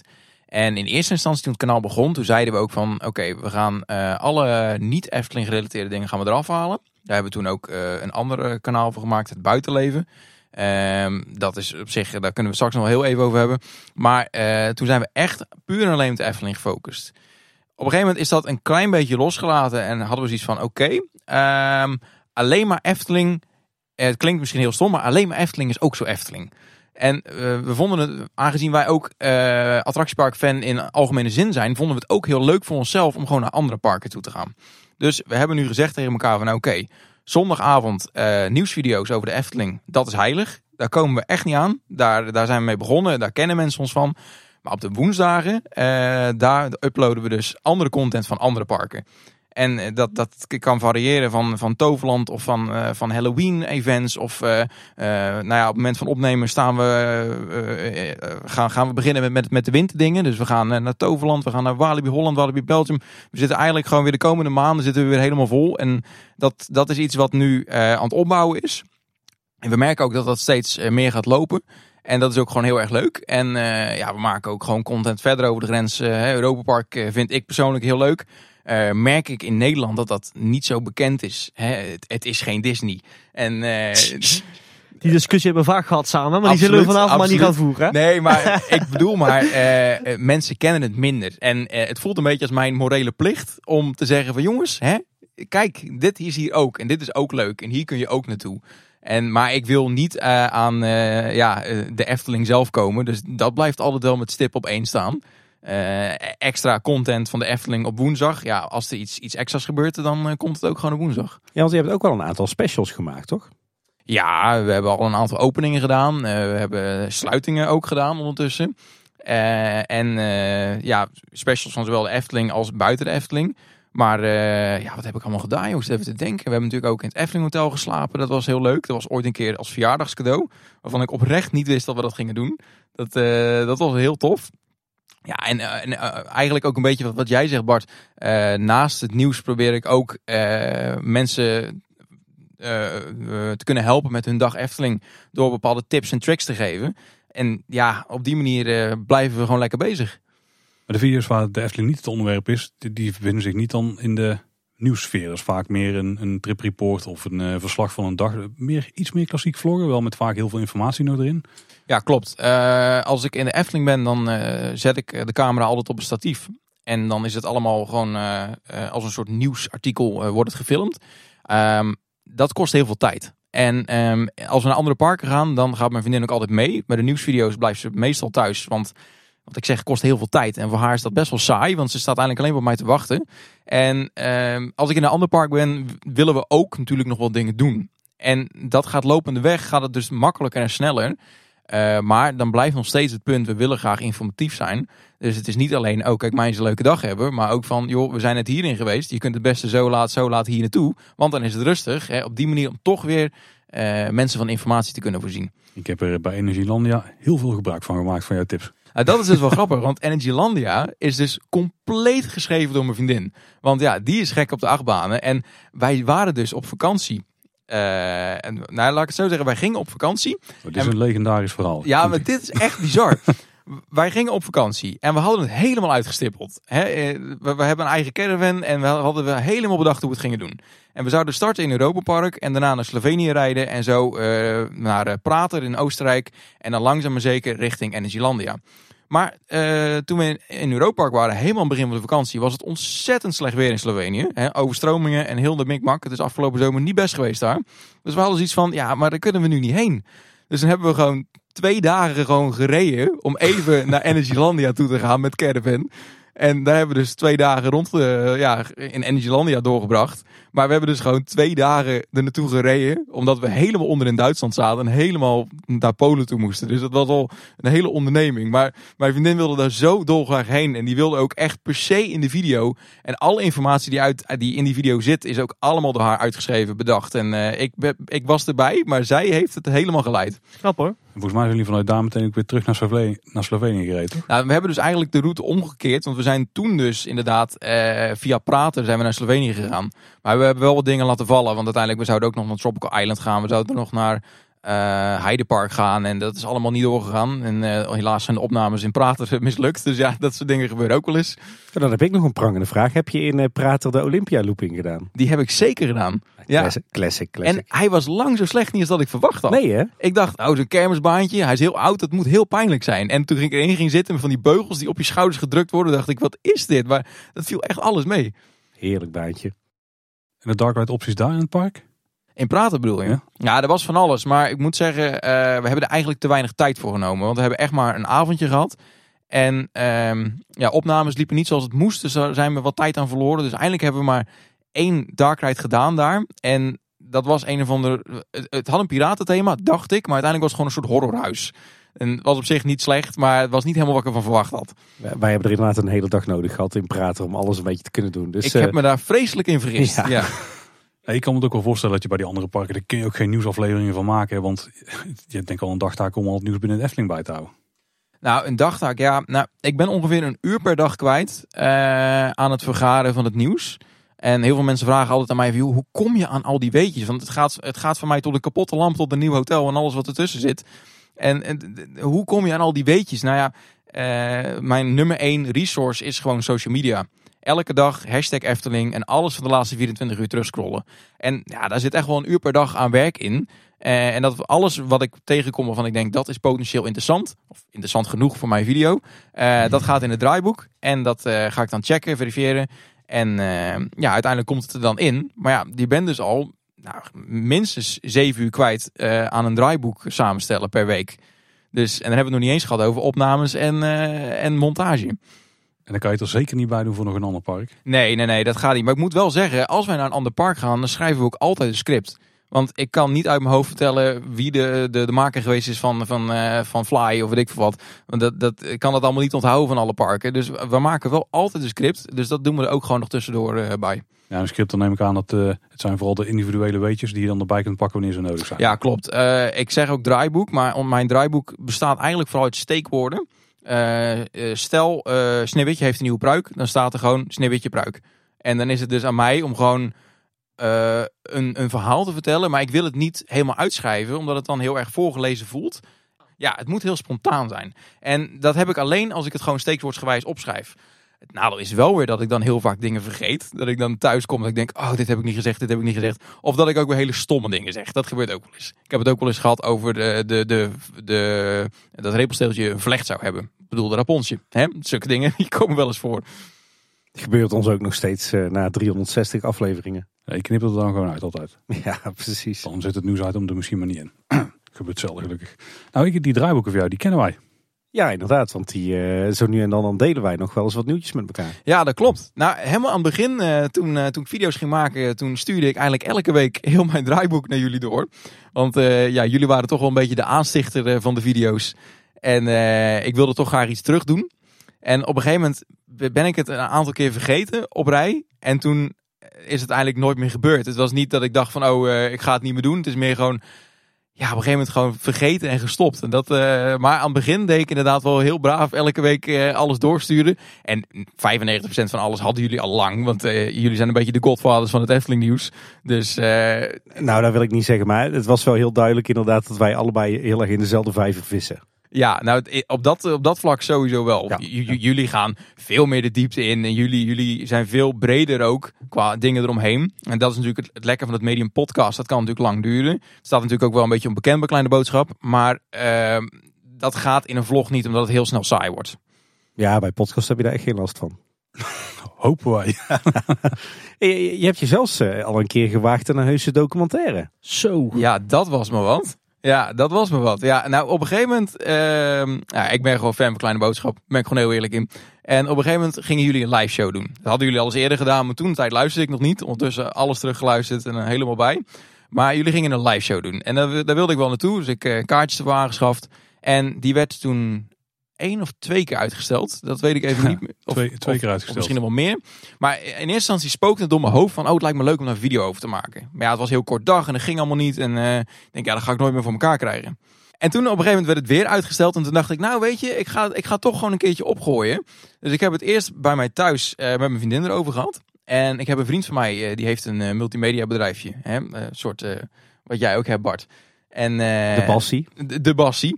En eh, hij was eigenlijk de tweede aanstichter voor het starten van mijn kanaal. En ik heb dat toen gepitcht bij hun van nou, ik wil graag een eh, soort reportage maken over dit en dat. En dan ga ik dat presenteren. En toen zeiden ze eigenlijk allebei bij de, bij de eerste de beste moment van ja, is een leuk idee, maar jij gaat eruit. Dus dat is eigenlijk de enige video op mijn kanaal waar ik niet in voorkom. Want eh, ik ben eigenlijk op de eerste de beste redactievergadering er gelijk uitgeschreven. maar eh, het begon eigenlijk heel simpel met jullie live show filmen. En toen dachten we, nou, misschien moeten we een beetje backstory erbij doen. En dan eh, even wat, wat, gewoon, eh, wat, wat interviews doen en eh, leuk. En dat begon heel klein. En toen eh, dachten we, nou, misschien is het leuk als de Efteling ook wat vertelt. Dus wij, wij de Efteling benaderden, nou, die wilde meedoen. En de Efteling die noemde op een gegeven moment eh, Marvin van de Hoeven van de Vijf Zintuigen. En dachten we, oké, nou, dan gaan we die ook eens even bellen. Nou, die hadden we toen gebeld en eh, oké, leuk. En Marvin noemde ook weer iemand. Die, eh, en nou, dan kwamen oké, dan gaan we die ook even bellen. En zo kwamen we van het een in het ander. En dat bleef maar doorgaan. En op een gegeven moment zaten we echt in een, in een project dat ik dacht van, hoe kom ik hier ooit nog uit? Dit was echt, het was hartstikke groot. En het, het idee was om een videootje te maken van 10 minuten, kwartiertje. En uiteindelijk, volgens mij, ik weet het even niet meer precies, maar volgens mij duurt hij echt 45 minuten. Ja, Hij is echt 45, heel ja. erg lang. Maar het, het, het, het ging van het een in het ander. En uiteindelijk heeft het ook super lang geduurd voordat die video online stond. Want ik had hem op een gegeven moment gemaakt. En ik wist helemaal niet hoe ik documentaires moest maken. Het was compleet uit mijn comfortzone. En toen had ik hem laten zien aan mijn vriendin. Was hij klaar. Echt uren en uren geëdit. En mijn vriendin die zegt op een gegeven moment na vijf minuten. Ja, zet hem maar uit. Want het is echt heel saai. En toen dacht ik echt, oh nee. En nu? En toen heb ik eh, Sander Roeling gebeld van de Vijf Zintuigen van Sander, help. Ik zit hier met een project op mijn handen en ik weet gewoon niet hoe ik verder moet. En die heeft me toen uitgenodigd. En toen ben ik bij hem thuis geweest. Hebben we echt tot vijf uur s'nachts hebben we daar gezeten. Klinkt als echt iets wat ik jullie allebei zie doen. Ja. Ja. Hij heeft hem helemaal gekeken. Hij heeft constant aantekeningen gemaakt. En toen was hij klaar. En toen zegt hij, oké. En nu gaan we aan de gang. En hij trok heel die documentaire uit elkaar. Hij zegt, dit eruit, dit eruit, dit is niet relevant, dit weg, dit weg, dit weg. En ja, toen heeft hij een opzetje gemaakt. En dat heb ik toen verder uit, eh, uitgebouwd. En eh, zo is de documentaire uiteindelijk afgekomen. Maar ja, zonder Sander had het nooit gelukt. Maar ik heb zo ontzettend veel geleerd eh, van, van het maken van die documentaire. En ik heb het zo ontzettend ja, tof gevonden. Maar wat ik nog wel weet, want wij kwamen ook, komen nog steeds elkaar regelmatig tegen in het park. En we hadden best wel veel contact met elkaar. Jij hebt echt heel jouw zaligheid in die documentaire gestopt. hè? Ja, echt. Ik heb er zoveel tijd in. Echt de manier hoe gepassioneerd hij daarmee bezig was. En hoe de drive die daarin had. Ik heb dat van dichtbij meegemaakt. Het was echt krankzinnig, vond ik dat. Nou, ik vond het vooral heel erg tof dat ik de twee eh, grondleggers van mijn kanaal, dus jullie kleine boodschap en eh Joren Dekker, die mij geholpen heeft hiermee, eh, die kwamen allemaal samen in één project. En ik, ja, ik had toch echt zoiets van, ik wil graag heel graag een keer iets met jullie samen doen, omdat eh, ja, ik zag jullie als, als eh, de aanstichter van mijn kanaal. En ja, dat, dat Echt project... te veel veren nu. eh, Ja, nee, Niels. maar ja, Het ze zitten erbij, hè? Ja, ja, ja. Nee, maar zo ging dat wel. En ja, ik weet niet. Op een gegeven moment escaleerde dat gewoon volledig tot, tot gewoon een complete documentaire. En ja, steeds meer mensen die geïnterviewd werden. En eh, ja, dat was gewoon fantastisch om te doen. Ja, je bent verdorie nog een keer stiekem bij mij thuis wezen filmen om Anne te ja. ondervragen. Ja. Jij zat toen hier in de kleine boodschapstudio. En ik ben stiekem bij jou thuis geweest om jouw vrouw nog even te interviewen. Ja, ja, Het ja. voordeel is wel een beetje, zeker dat hij minimaal vier uur van huis is. Ja, nou dat klopt. Ja. ja, dat was wel heel erg leuk. Ik kende er ook helemaal niet. Dus ik heb er via, Inst- of nee, via, via Twitter heb ik haar toen een berichtje gestuurd. Ja, dat was heel grappig hoe dat, dat liep. is wel bij interviewen gebleven, toch? Mag ik hopen? Ja, absoluut, absoluut. Oh. Ja, ik heb de rauwe beelden nog, dus je kan het, eh, je kan, je kan het checken. Nou, er zitten sowieso heel veel verrassingen in voor ons. Voor Ja. mensen die, eh, die we gevraagd waren voor een interview. Hoe was dat voor jullie toen jullie dus eh, dat voor het eerst te zien kregen? Van hey, hier zitten meer beelden in verwerkt dan dat wij eigenlijk vanaf wisten. Ja, we hebben het dus zo lang mogelijk geheim gehouden voor jullie dat er zoveel mensen aan mee zouden doen. Misschien moeten we een paar stapjes terug doen nog. Want eh, wij zijn regelmatig gevraagd om mee te doen aan een initiatief van iemand die een filmpje wilde maken met ons als leidend voorwerp. Mhm. Eh, een paar keer in studieverband wel gebeurd. Er zijn al één of twee YouTube mini-docu's geweest. Toevallig kwam Sven rond dezelfde tijd ook met die vraag aan zetten. Toen hebben we wel gezegd, we weten, Niels is bezig met iets. Die pakte heel serieus aan. We willen niet zijn spotlight eh, stelen. Dus ja, we willen graag meewerken. Maar we wachten, je moet wel wachten minstens een paar maanden met release totdat Niels zijn project heeft live gezet. Dat heeft hij ook gedaan. Ja, nou, zeker, heeft zeker even gewacht, ja. Ik stel me in die video voor als 38, Tim. Ik ben inmiddels 40. ja. Die is toevallig ook vandaag of gisteren uitgekomen of zo. Ehm, dus Niels die kwam met die vraag. We denken, oh dat is leuk weet je wel. Eh, Niels is stof, die doet allemaal mooie dingen op YouTube. Daar werken wij wel graag aan mee. Maar toen eh, hadden we hier een opnamedag gepland in de studio. Met jou was je toen al het park in geweest trouwens hè? Nee, ik ben ge- geïnterviewd in eh, Bosrijk. Ik weet nog dat ik Oh, ja. op, een, op een klapstoeltje zat aan de Ja. rand van het meer met overal muggen. Ja, En dat was, van ik, de hooikoorts. ik, goed. Ik zweette me kapot en ik had verschrikkelijk veel last van hooikoorts. Ja. Ja. Jij, wa- jij was volgens mij het allereerste. in- Nee, Steven was het allereerste interview. Maar ja, ik heb zoveel geleerd daarvan. Ik heb zoveel vragen gesteld aan jullie. Ik denk dat ik nog wel een docu kan maken van nog twee uur. omdat ik jullie gewoon zo idioot veel vragen gesteld heb. het waren echt negen kantjes interview. Ja, ja, ja. Het, wa- het was bijna een kleine boodschapscript. Zo, eh, ik weet dus dat Tim toen terugkwam. Of die, die sprak ik toen, volgens mij diezelfde avond hadden we opnames of zo. Nou, ik weet in ieder geval, wij spraken elkaar erover. En eh, toen werd mij ook wel duidelijk van, oh, hij pakt het wel eh, echt serieus Ja. aan. Dit, dit gaat wel verder dan eh, de verzoekjes die we, hiervan, die we hiervoor hebben gekregen. Ja, en volgens mij zijn wij daarna ook nog een keer de Efteling in geweest voor de bierrol. Ja, klopt. Ja, want ik, ik wilde ook, weet je, wat ik echt wilde voorkomen was talking heads. Dus inderdaad alleen maar twee mensen die, die constant praten. Het moet wel afwisselend zijn, anders wordt het heel saai om naar te kijken. Ja, ja, je hebt het over de Efteling, dus wat is dan makkelijker dan gewoon bierrol schieten in de Efteling? Dus ik heb inderdaad, ehm, van jullie allebei heb ik eh, een interviewdag ingepland. En voor jullie allebei los ook nog een keer een dag eh bierrol schieten in het park. Dus, en daarnaast nog een keer los alle interviews. En ik heb dus toen nog stiekem, want ik heb een van jullie redactie toen gefilmd. Eh, dat was ehm, Yves. Yves. En die heb ik dus de ochtend voor Kleine Boodschap in het theater, heb ik die nog in het Loonse Land staan filmen. En toen zijn we dus als een idioot naar, naar, de, naar het theater gereden. En toen kwam ik daar dus zogenaamd Yves voor de allereerste keer tegen. Terwijl ik hem net heb staan interviewen. Dus hallo, ik ben Yves. Hoi, ik ben Niels. Dat, dat was heel, eh, heel Mooi. grappig was dat. Ik moet zeggen dat ik die dag daar niet heel erg op heb gelet. Nee, wij zijn er met beide benen ingetuind. Nee, oprecht. Kijk, we, inderdaad, we hebben onze opwachting al in best veel eh, films, eh, video's mogen maken. Zeker voor twee podcasters. Want ja, we zijn ooit met podcasten begonnen, zodat we niet met ons eh, gezicht in beeld zouden komen. En voor de gesteldheid van het eh, gehele Nederlandse volk ook. Ja, maar ik denk van alle video, of ik denk niet alleen, ik ben er zeker van, van alle videoproducties over Kleine Boodschap, is jouw docu toch wel veruit de beste en geeft ook het beste beeld van wie wij zijn, wat wij doen en, en, en natuurlijk de theatershow zelf ook en de weg daar naartoe. Maar eigenlijk ook alles eromheen. En als ik iemand eh, een beeld wil geven van wat is Kleine Boodschap nou en waarom doen we dit en wat is daar voor wereld omheen, ja, dan eh, link ik eigenlijk wel altijd naar deze docu. Ja, dat is ja, 100% meens. Ja, jij zegt, wij, wij kwamen liever niet in beeld. Maar ik zit het even op te zoeken. Maar hij is gewoon 11.000 keer bekeken, hè, die, eh, die documentaire. Serieus? Ja, Oei. ja, dat is best wel wat. Ja. Ja, die maar- gedachte om niet met je gezicht op beeld te komen, die is een beetje mislukt, jongens. Ja, dat, dat was bij het, dat bij verhoor al mislukt. We stonden Oké, al anderhalf uur op. Sorry, Sorry, om even op jouw vraag terug te komen, Bart. Want eh, we hebben er ook een eh, officiële première van gehad. Die was eh, hier thuis bij mij op de bank toen eh jij en vriendin waren, Niels. Ja, en eh, ja, ja. onze beide gezinnen die waren erbij. En dat was de eerste keer dat wij al die interviews ook zagen. Volgens mij, het opende al met... Volgens mij opende het niet eens met ons, maar met iemand anders die iets vertelde over ons of zo. Het openen met quotejes. Ja, maar, Ja, ja, ja. Maar ik weet even niet wie de eerste was. ja, ik, maar dacht, ik dacht zelfs Marvin, maar dat weet ik niet zou heel ontzettend zeker. kunnen. Maar hoe ging dat dan? Jullie zaten met z'n allen op de bank of bij elkaar en je keek elkaar aan van ja jongens, dit hadden we niet met elkaar afgesproken. Of hoe ging dat dan? Ja, Dan ben ik wel benieuwd naar hoe was die situatie? Pre- precies dat inderdaad. Zo van, oh wauw, dit is veel meer dan alleen een registratie van eh, onze theatershow. Ja, je weet welke tijd je er zelf eh, aan bij hebt gedragen. Want we hebben inderdaad die, eh, die vier losmomenten gehad. En dan nog samen hier. Ik denk dat we een hele ochtend hier hebben gezeten of zo. Eh, nou, we hebben hem toen opgenomen op, op het moment dat jullie een nieuwsaflevering gingen opnemen. En eh, Ja. dat is voor jullie heel laat geworden, want Ja, ik moest even het interviewtje doen voor jullie gingen opnemen. En dat duurde iets langer dan gepland. Dus, dus die tijd, die wisten we dat die erin, tenminste die fragmenten, daar wisten we van dat ze bestonden. Alleen eh, ja, toen, kwam natuurlijk, eh, toen kwamen al de interviews met die mensen. En ik vond het wel echt heel vet. Dat was echt een verrassing van wie er iedere keer weer tevoorschijn kwam. En eh, we hebben een paar keer wel naar elkaar gekeken van, hebben we die ook kunnen vinden? Of hebben ze die ook ja, kunnen bereiken, zeg maar. Want bij ons staan ze natuurlijk allemaal in de telefoon. Dat is voor jou niet zo heel erg voor de hand liggend. Maar als ik net hoor jij die reis hebt gemaakt langs alle mensen, dan snap ik wel Ja, hoe je terecht bent gekomen. Mooi. Ja. Ik, ik heb heel veel nieuwe contacten opgedaan eh, Ja. door die, door die eh, documentaire. Ja, ik moet zeggen, hij was ook geniaal gemonteerd. En ik schoot zelfs een paar keer toch wel een klein beetje vol. Dus eh, dat heb je goed gedaan, eh, Niels. Er werden gewoon hele mooie dingen verteld over jullie. Dat was, mensen hadden gewoon heel veel mooie anekdotes en dat was gewoon echt heel tof. Nou, genoeg eh. Mooi verhaal. Toch? Dank jullie wel trouwens, heel leuk. Hey, jij bedankt.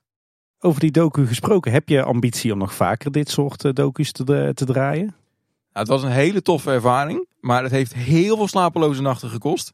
En een heel lang, eh, even een kort antwoord, nee.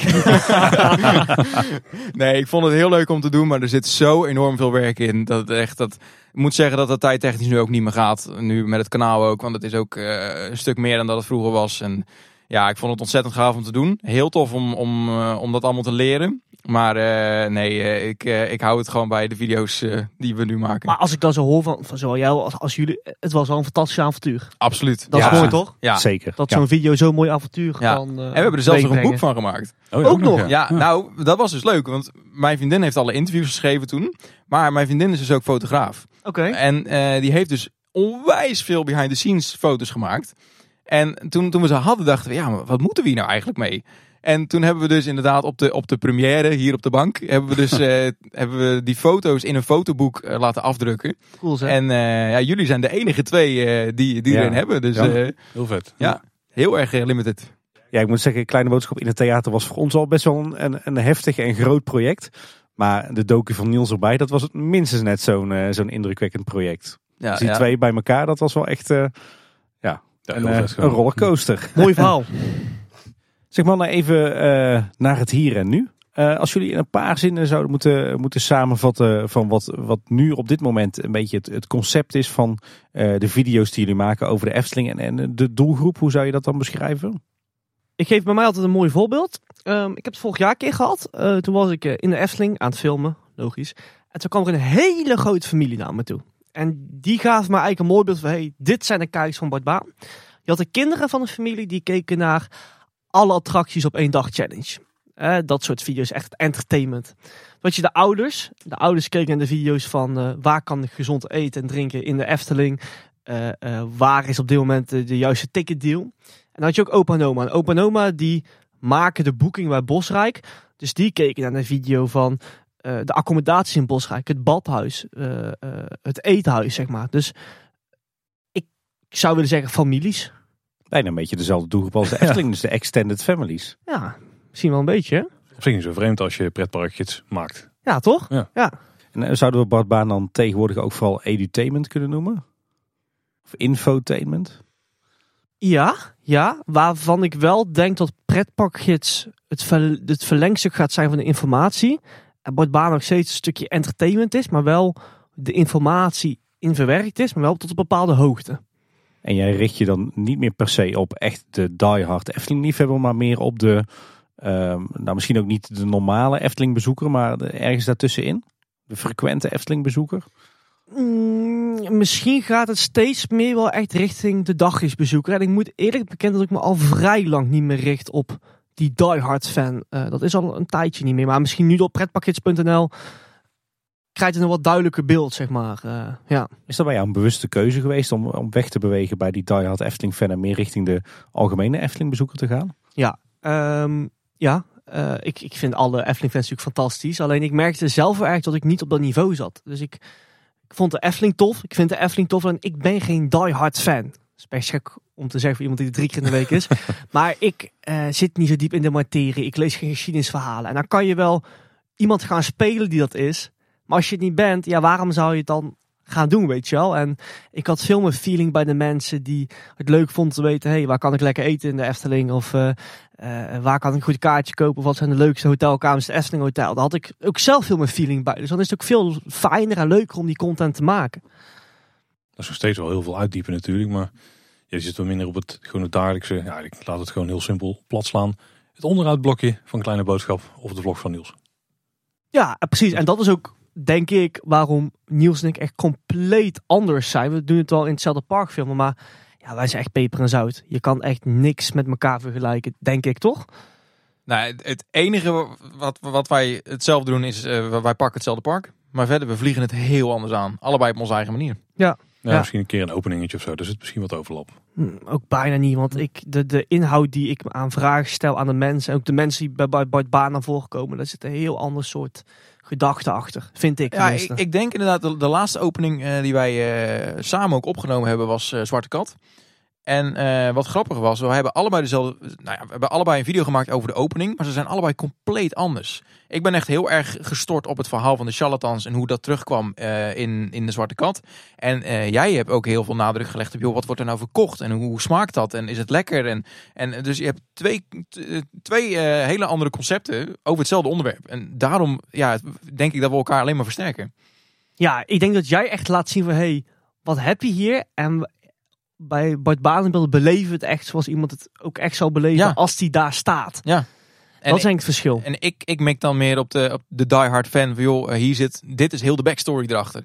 Ja, dat moet je maar net trekken. Ja, want je, er wordt wel eens geroepen in, eh, in de, de, de fanwereld van Niels en Bart zijn elkaar als grootste concurrenten en die kunnen elkaars bloed wel drinken.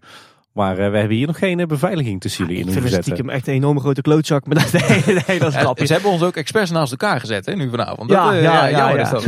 je. Nee, nee, nee. Dat was een heel gek iets. Ehm, wij merkten toen Niels wat groter werd, dat er in de fancommunity een soort afweer kwam naar, hey, hun hebben ruzie, hun mogen elkaar niet.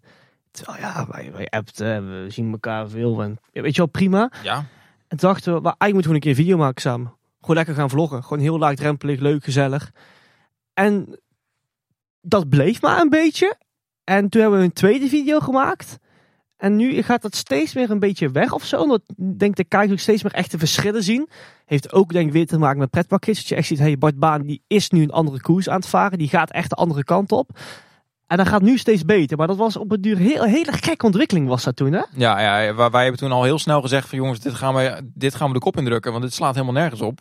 Eh, wij, wij kennen elkaar en eh, we gaan gewoon heel goed samen. Dus eh, joh, laten we gewoon inderdaad, wat jij zegt, een hele luchtige video maken. Die heb je toen ook echt Niels Kooijman op date genoemd. Was echt, ja, was echt heel, hilarisch. Ja. We hebben ook echt een ijsje gegeten en zo. Het ging echt, ja, was wel heel tof. Maar inderdaad, en toen hebben we die rivaliteit toch een beetje aangegrepen. Eh, om, om dan een, eh, een quiz eh, video te maken. Die, Ja. die ik uiteindelijk ook nog verloor. Want ja, dat was wel een dingetje. Maar dat- Dat was wel een mooi verhaal over die datevideo. Dat is ik denk al twee jaar geleden of zo. ja, dat kan best. En Niels zegt tegen me van ja Bart, maar gaan we nu ook echt vloggen door de menigte? Want daar, daar vind ik helemaal niks. Weet je dat nog? ja, ja, ja, ja. En ik dacht ja, stel je eigenlijk niet zo aan man, weet je wel. en toen dacht ik van joh, weet je wat ik ga doen? Ik ga een tussenweg zoeken. Dus we gaan op een bankje zitten, dus we gaan niet lopend vloggen.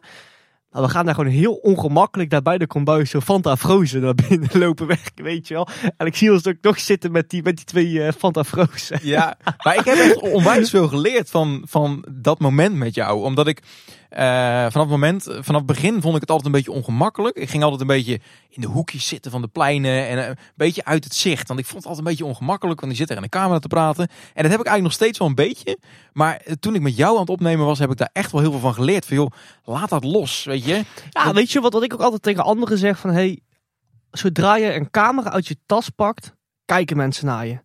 Dat je hem naast je hebt, dat je hem op, je, op een harnas hebt. Mensen kijken naar je wanneer je een camera vast hebt, ook al gebruik je hem niet.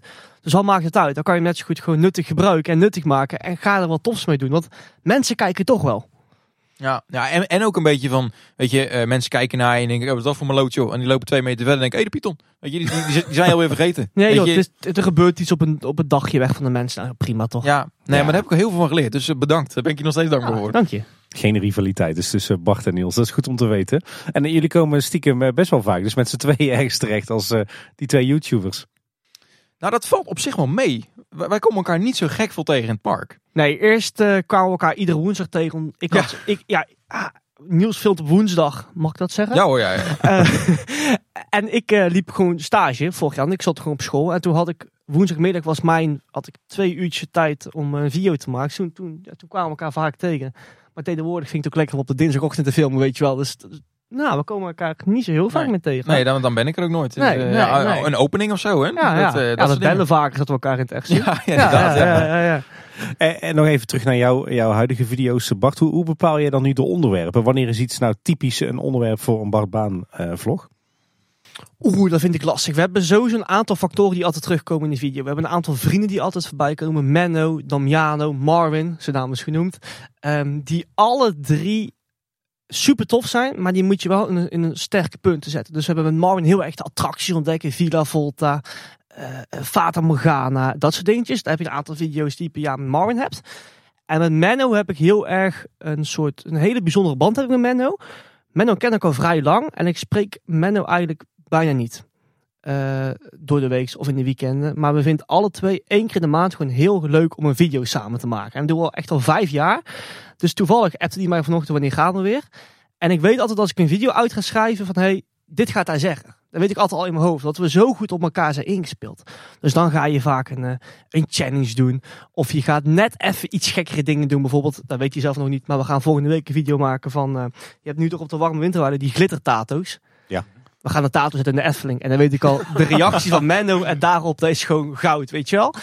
En dan hebben we nog Damiano. En daar gaan vaak echt de, de challenges mee doen. Dus alle attracties op één dag. eh, eh, ja, meer die hoek, zeg maar. En als ik vaak alleen ga, dan toevallig heb ik vandaag de video opgenomen Max en Moritz ontdekken. Dan kan ik veel meer voor de Bart-baan in de diepte gaan, zeg maar. Dus dan kan ik veel sneller schakelen, veel meer eh, variatie in de beelden, in inhoud. Want ik dan alleen ben, en dan kan ik veel sneller go, go, go, go, zeg maar.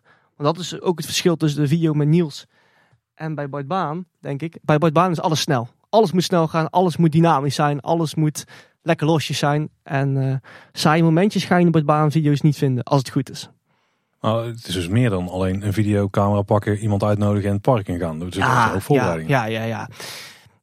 Ik heb eigenlijk, probeer ik, ehm, aan het begin van het jaar heel het jaar uit te werken. Dus je hebt een aantal punten op een jaar waarvan je weet, oké, winter Efteling, zomer Efteling, grote onderhouden die open gaan. Dat zijn vast momenten waarvan je weet, dan moet je er zijn. Nou, en zo ga ik altijd dat jaar invullen. eh, met een beetje andere parken en eh, een beetje hoogtepuntjes. Eh, Weet je wel, ik weet vaak van, hey, in deze periode brengen we een nieuwe pin uit. Of in deze periode gaan we serie uitbrengen. Want dat, dat, je niet op de een of andere dag. Dat is al vaak maanden van tevoren. Is dat vaak al afgesproken. Nou, en dan heb je een soort skelet heb je staan. En daaromheen heb je een aantal dynamische momenten. Want het kan ineens zijn dat de Efteling iets nieuws groots aankondigt. En heb je daar ruimte voor in contentplanning. En zo ja, puzzelen dat een beetje bij elkaar. En heb je dus die, die, die, die video's. Wat ik eigenlijk doe, bijvoorbeeld het voorbeeldje van vandaag van Max en Moritz. Ik werk eigenlijk op papier mijn dagje uit. Dus ik heb geen draaiboek van dit ga ik zeggen of dit moet ik doen. Maar ik bedenk van tevoren gewoon steeds een dagje weg op papier. Zoals iemand anders dat ook zou doen in de Efteling. Dus we starten hier. Hè, je begint straks met een kopje koffie bij Fabula. Daar gaan we naar Vogelrok. Vervolgens Droomvlucht, Ravelijn. En ook altijd op een chronologische manier. Dus je zal mij nooit van de Python ineens bij eh eh, Droomvlucht staan. Weet je wel, in de ochtend. Want dat, dat gaat gewoon niet. Mensen moeten zich kunnen inleven in de weg en de route die Bart zeg maar ja, eh, aflegt tijdens zijn dagje Efteling. En dat is ook om te voorkomen denk ik, dat je steeds hetzelfde rondje doet wat je dus in het verleden ooit hebt gehad. Exact, ja, ja, ja, ja. Want het is heel makkelijk, hè. Soms pakken even een gauw vogelrokje of uh, droomvlucht, dat is rustig. Maar op een duur heb je dat gewoon gedaan. Dus zo'n video met Menno, dan weet je dus nu al wat je gaat doen. Dus ook daar heb je gewoon een idee van dit is denk ik, dit gaat gewoon werken als wij dit samen doen. Ja, maar het mooie van het verhaal met Menno is, is dat Menno weet van tevoren niet wat we gaan doen. Dat, dat, dat wil hij ook gewoon niet, zeg maar. Want we We zetten de camera aan en het, het gebeurt, zeg maar. En dat is zo tof. Als de camera uitgaat, dan gaan wij verder met dat gesprek wat we hebben gehad. Dus het is allemaal heel puur, heel spontaan. Uh, dus ik weet gewoon, hey, hij gaat dadelijk zo reageren of dit ga ik op hem zeggen, weet je wel. Alleen dan in praktijk is het altijd nog ja, net zo spontaan, ondanks dat ik het gewoon al weet. En in die voorbereiding daar, hoe ver zit daar nog een wisselwerking tussen jou en Bjorn? Doe jij vandaan die voorbereiding? Of, uh, in principe um, is vaak de voorbereiding echt mijn dingetje. Omdat ik het ook film. Dus het werkt averechts als ik tegen iemand anders zeg, hey, het werkt het uit uh, en ik, ik film het. Ik doe dat echt zelf. Soms heb je natuurlijk wel uh, brainstorm dingetjes, want je zit bij elkaar, dus het snel schakelen om het net even wat beter te maken. Uh, en Bjorn zit vaak aan de achterkant, dus meer het technische stuk. En aan de voorkant natuurlijk veel redactioneel werk. Dus voorbereiding is grotendeels ja, mijn dingetje. Bijvoorbeeld zoals Bart Bijbaan. Dan ben ik echt degene die alles uitwerkt. Ja. En bij de meer de specials? Nou, wat eigenlijk heel erg tof is, is wat we eigenlijk doen, is, en dat is ook leuk, de wisselwerking tussen Bjorn en mij. Ik uh, pak een voorbeeldje, Bart Bijbaan, als ik als, als voorbeeldje mag pakken. Ik heb een idee in mijn hoofd van, hey, zo wil ik die aflevering hebben, dit wil ik erin voor laten komen, et cetera, et cetera. Dat stuur ik naar Bjorn, via een Google Docs documentje. En hij gaat daarmee aan de slag om te zorgen dat het technisch kan. Dus er wordt een, uh, echt een, een, een, draaiboek gemaakt, een schema. Technisch gaat hij dus met de andere cameramensen afspreken. dit en zo, zus en zo gaan we doen. Uh, dus hij pakt het eigenlijk op en giet het in zijn straatje. Zodat dat, dat binnen zijn specialisme goed wordt uitgevoerd, zeg maar. Ja, hij is eigenlijk een beetje de producent van Badbaan. Ja, op technisch vlak inderdaad. En dan nemen we op. En dan is eigenlijk tijdens de opnames... Uh, uh, heeft Bjorn dan de leiding. Want weet je, uh, je moet niet twee kapiteins op één schip hebben. Dat, gaat niet. En het gaat de edit in. En daarna, wanneer het af is geëdit, dan komt het weer bij mij. Want dan gaat het online. En ik zorg weer dat het online staat. Dat de socials worden bijgewerkt.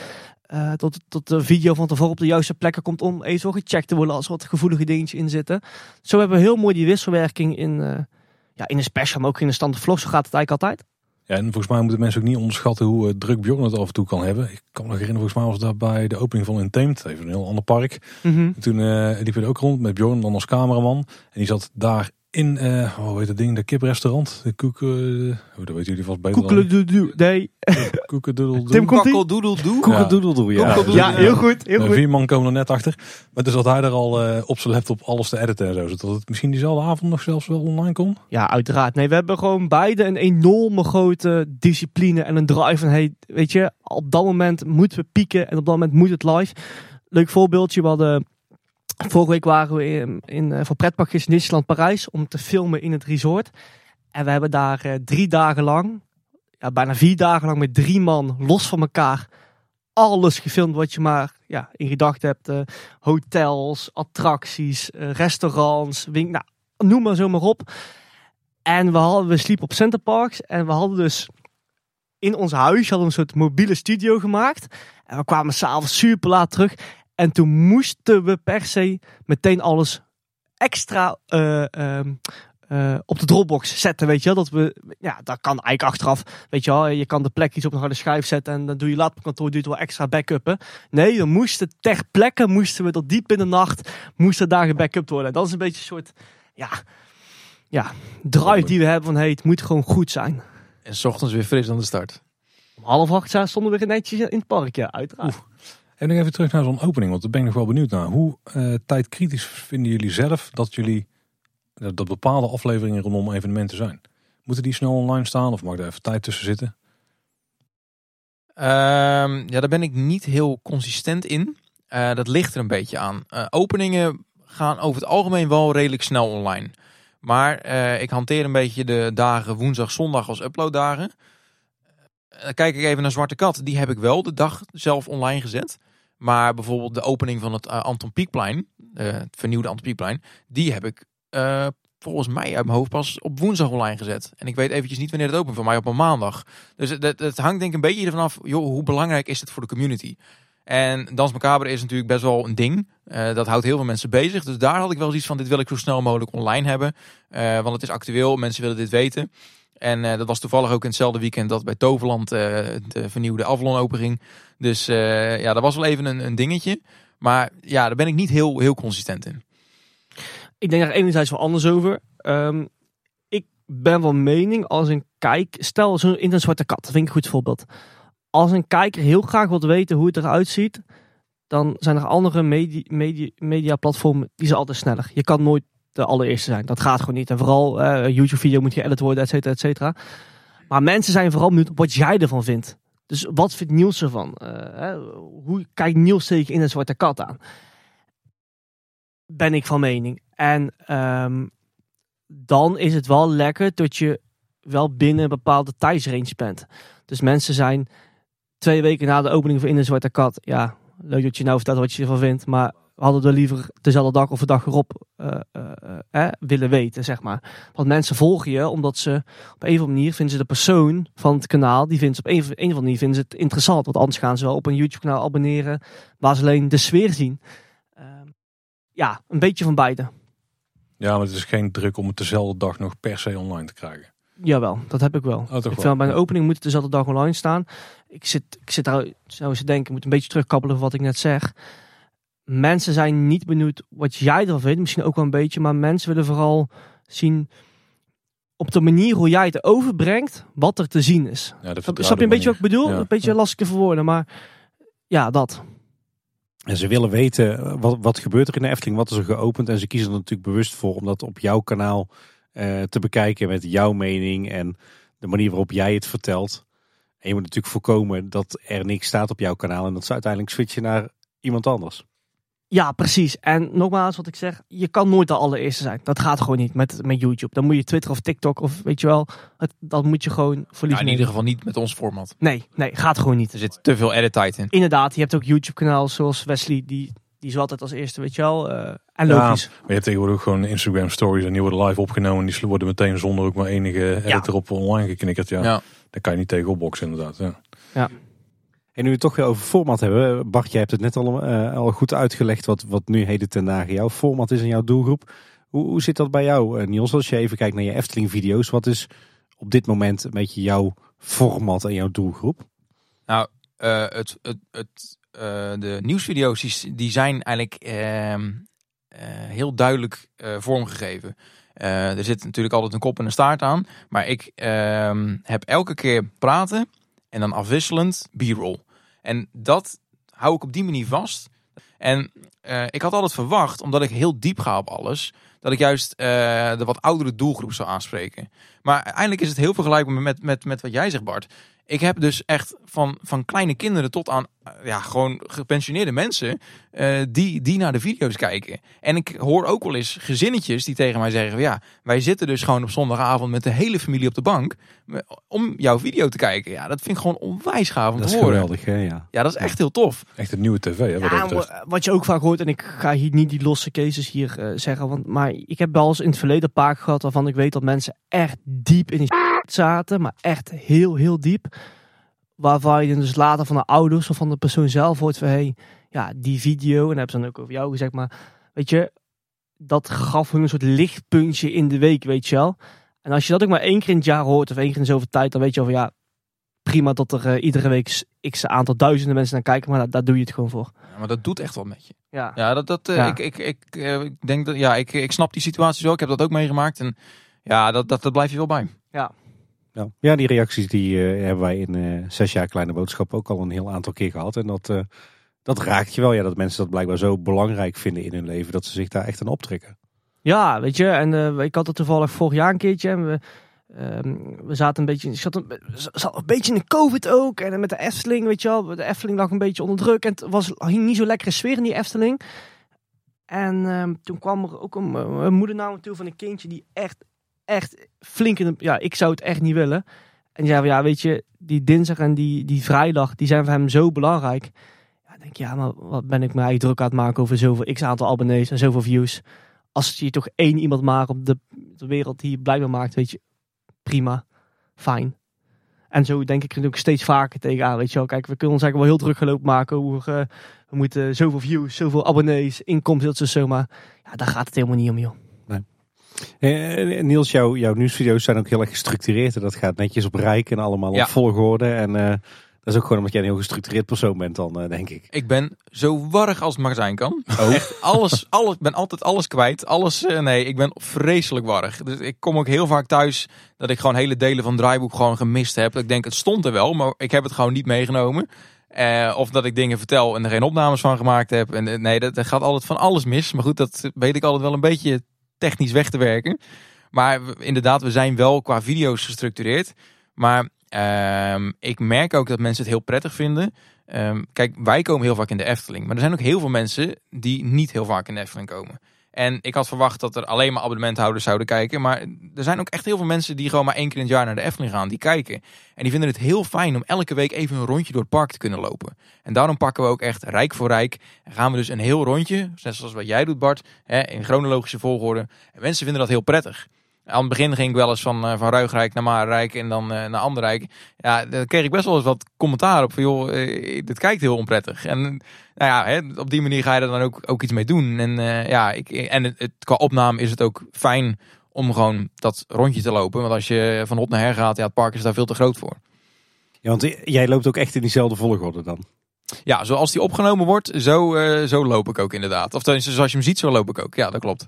Mijn, eh, mijn favoriete momenten in jouw, eh, jouw nieuwsvideo's is altijd eh, het humoristische filmpje aan het begin. Eh, vertel, hoe zit dat? Wat is daar het verhaal achter? Ja, nou ja, dat, dat is dus ondertussen niet meer. Eh, maar dat was inderdaad wel. Aan het begin, eh, toen ik het kanaal startte, eh, toen, eh, ik, ik vond het leuk om met video's bezig te zijn. En eh, aan het begin zat altijd een soort sketch. En die sketch die sloeg dan op het onderwerp van die week. Ja. En eh, dat was altijd hartstikke tof om te doen, maar het kostte ontzettend veel tijd. En eh, het was ook heel moeilijk om elke keer weer iets origineels te bedenken. En vaak was de video al af en dan zat ik eigenlijk tot aan zaterdagavond met mijn handen in mijn haar van, oh, wat moet ik nou, wat moet ik nou? En eh, het idee was heel leuk en de vaste kijker vond het ook heel leuk. Ja. Maar ik zag ook aan de statistieken ehm, dat 60% van nieuwe kijkers gewoon eigenlijk instant wegklikte op het moment dat die sketch begon. Ik zeg altijd van oké, dan kom ik met eh, de droomvlucht is weer open. En mensen klikken erop, die hebben een bepaalde verwachting. En eh, er is een soort van regel op YouTube. Binnen 5 seconden moet de kijker aangehaakt zijn. Eh, anders dan klikt hij weg. Het is heel makkelijk om door te klikken.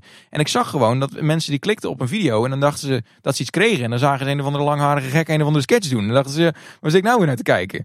Weet je, dus dat werkte heel erg averechts. Dus één, het was heel veel werk. En twee, het was eigenlijk nadelig voor de video's. Dus op een gegeven moment heb ik dan de stap gezet, oké, we stoppen ermee. Daar heb ik best wel wat commentaar op gehad. En dat snap ik ook. Maar ja, ik ben er heel blij mee dat we dat niet meer doen. Omdat het gewoon zo arbeidsintensief was. Misschien dat dat dan vooral alleen leuk was voor de Niels Kooijman fans. Ja, maar dat, dat, was inderdaad. Ik krijg nu nog steeds wel eens berichten van mensen. Joh, waar zijn die intro's? Dat was zo leuk. Ja, dat snap ik. Maar het was gewoon niet echt haalbaar. En als we kijken naar, eh, naar de videocontent die jullie in het algemeen maken, even los van de Efteling. Wat zijn dan de onderwerpen en, en de parken die jullie naast de Efteling eh, vaker belichten op jullie kanalen? Bij mij is het Disney. Maar dat is nu nog steeds op één hand te tellen eh, eh, per jaar. Wat wel meer gaat worden de komende tijd. Dus daar zijn we nu ook echt wel stappen aan het zetten dat Disney wel eh, ja, een soort tweede park gaat worden naast die Efteling op, uh, op Boydbaan. En dan een specifiek Disneyland Parijs, denk ik. Hè? Ja, ik zou heel graag Amerika willen tip, maar... Ja. Ehm, nee, Disneyland Parijs. Want ik van mening ben dat daar echt een enorme gave wereld achter zit. Waarvan ik denk nog veel meer mensen in Nederland en België niet weten hoe dat nou echt zit dan de Efteling. Eh, ja, een stukje Toverland, een stukje Bobbejaanland, een stukje Fantasieland. Maar Disney, ja, die is wel de boventoon daarin. Ja, wij eh, gaan vooral ook voor nieuws en andere parken. Eh, niet zozeer kapotte bankjes en losse lampjes, maar meer grote dingen. Dus nieuwe attracties die openen, maar ook events die plaatsvinden. We gaan dit jaar ook voor het eerst inzetten op de winterevents. Eh daar had ik het eerder ook al over, daar pakken we heel veel parken mee. Goed, Halloween hebben we dit jaar voor het eerst aangevlogen. Dat was voor ons echt een soort pilot. Kijken van, eh, ja, wat vinden mensen hiervan? Slaat dit aan? Nou ja, voor een eerste jaar vond ik dat het heel goed liep. En ik merkte ook dat parken daar ook heel erg voor openstaan.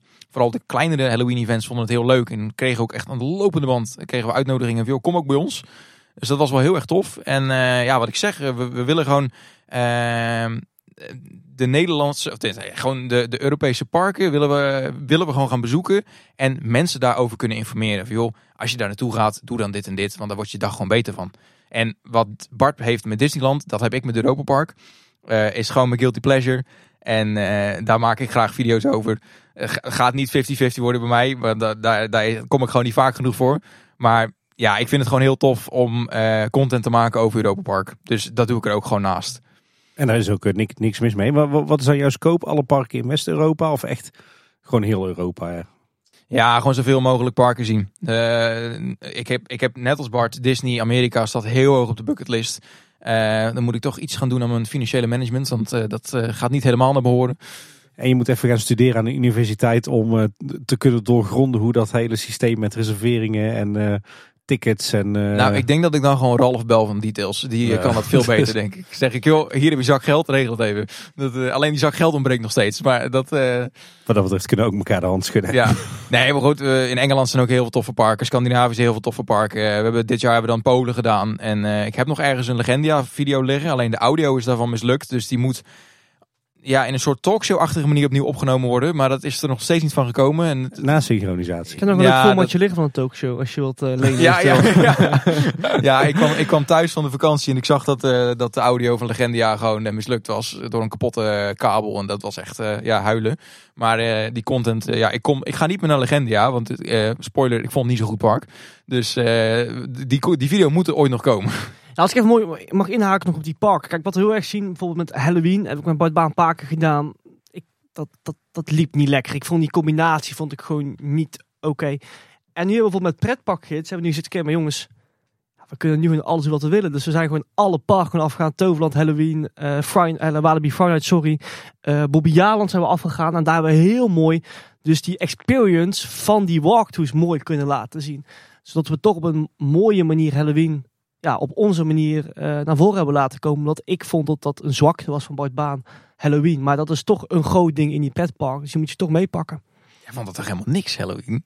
Ik moet je heel erg stiekem zeggen. Ik ben dus nu twee jaar zonder kamer met vrienden geweest. Ik begin het best wel leuk te vinden stiekem. Zitten er hier meer aan tafel die dat... eh, Ja, ja, ja, ja. Ja, ik, denk dat het punt ook gewoon is dat het bij eh, de sfeer die een Bart Baan video uitstraalt, dat het daar misschien niet helemaal mee matcht. Dat nee, snap ik wel. nee, het is een mismatch. En dan moet je gewoon eh, eerlijk in zijn en moet je het gewoon niet doen. Want anders dan eh, wordt het geforceerd en dat is, dat is gewoon niet leuk. Nou, ik, ik vond het bij mij wel apart, want het, het format is compleet anders dan de zondagvideo's. Want het is echt een vlog en eh, je ziet ons Halloween beleven, ik en mijn vriendin. Eh, en toch slaat dat om de een of andere reden toch goed aan. En er is heel veel positieve feedback op, dus eh, het is wel heel leuk. En ja, toch bijzonder hoe een ander format toch ook wel kan aanslaan op die manier. Komt toch door die hartslagmeter. Ja, ja die hartslagmeter, dat is iets waar we in Toverland mee begonnen zijn. En eh, dat was voor ons idee was dat uniek. Ik heb niemand dat ooit eerder zien doen. Ondertussen zie ik wel meer mensen dat oppakken. Maar eh, dat, dat, ja, dat idee dat kwam van mijn vriendin af. Van joh, we mogen niet filmen naar huis, hoe gaan we dat oplossen? Nou, misschien met een hartslagmeter aan de gang. En dat eh, kregen we ook heel veel positieve reacties op. Ze hadden zoiets van, nou, oké, eh, dan gaan we eens kijken of we dat kunnen uitbouwen. Dus eh, ja, Eigenlijk moet er nog een keer een overzichtje komen van alle spookhuizen en experiences die jullie hebben gedaan aan de hartslag per ding. Gewoon een mooie website waar het allemaal op uit is gewerkt. Een database voor jullie hartslag. Ja, ja, precies. Nou, we hadden eigenlijk een overzichtvideo willen maken van alles wat we dit jaar gedaan hadden. En een soort van eh, terugkijken van wat vonden we het beste, vonden we het slechtste. Maar eh, ja, tijd was wederom de, de falende factor. Dus dat is, eh, dat is niet gelukt. Ook dat herkennen wij. Ja, we hebben ook nog wel eens een ideetje wat niet per se altijd vervolg krijgt. hey heren, ik denk dat we naar een blokje gaan waarin we eens wat de statistieken gaan doornemen. Dus ik hoop dat jullie de cijfers paraat hebben. Want waar ik eigenlijk in het algemeen wel benieuwd naar ben, waarschijnlijk staat het gewoon een getalletje ergens op jullie eh, kanalen, maar hoeveel vlogs hebben jullie inmiddels over de Efteling gemaakt, ieder? Of video's, laten we het in het algemeen video's, op video's houden. Nou, ik, ik, eh, ik, ik wist dat deze vraag ging komen. Dus ik ben het eventjes gaan uitzoeken. Want ik had zelf geen flauw idee meer. Maar ik schrok er zelf een beetje van Oh, eigenlijk. dan ben ik ook wel benieuwd. Ik heb eh, ondertussen eh 121 Efteling nieuwsvideo's gemaakt. 45 Efteling specials en 46 specials van andere parken. Dus eh, ja, alles bij elkaar gewoon meer dan, ruim meer dan 200 vlogs. Dus dat is echt dat ik dacht van wow. Dat, dat heb ik me eigenlijk niet besef, maar dat is echt bizar. En dan is de Efteling dus eh, tegen de 80% als ik het heb Ja, ja, ja, ja, sowieso. Die andere parken zijn natuurlijk pas later erbij gekomen. Want in eerste instantie deden we alleen Efteling. En we deden er eerst maar één in de week. En dat sinds een half jaar twee in de week. En ook dat is niet helemaal vast. Want ja, ik kan dat niet altijd waarmaken. Maar eh, ja, bizar. Echt bizar. Maar Bart, ik denk dat jij, eh, jij bent hier wel eh, de, degene die eh, de troon gaat stelen. Ja, ik ben de taal kwijt. Ik, ik heb het nu toevallig even opgezocht. Mijn kanaal zit in totaal op 847 video's. Oei, oei. waarvan ik ervan uitga dat 90% en misschien wel iets meer Efteling is. Daar zijn cijfers waar wij ook niet tegen op kunnen boksen. Tim. Nee, precies. Op naar de duizend eh, video's, eh, Bart. Ja, ik moet, ik moet alleen even afvragen of ik daar trots op moet zijn of niet. Nee, nee, nee, is grappig. Nou, dat zou ik wel zijn. Dan mag je wel een speciale video van maken. Wat heb je gedaan?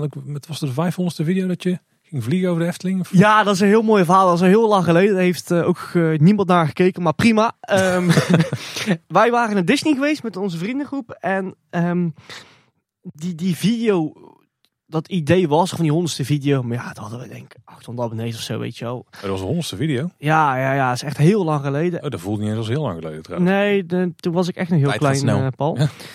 En ehm, het was, ik weet nog zo goed, het was tweede Pinksterdag. En ik zou om 12 uur, zou mijn vriendin zou bij mij zijn, want wij zouden naar de kermis gaan in Drunen. Ja, ik kan er niks moois van maken. En klokslag 12 uur gaat die bel.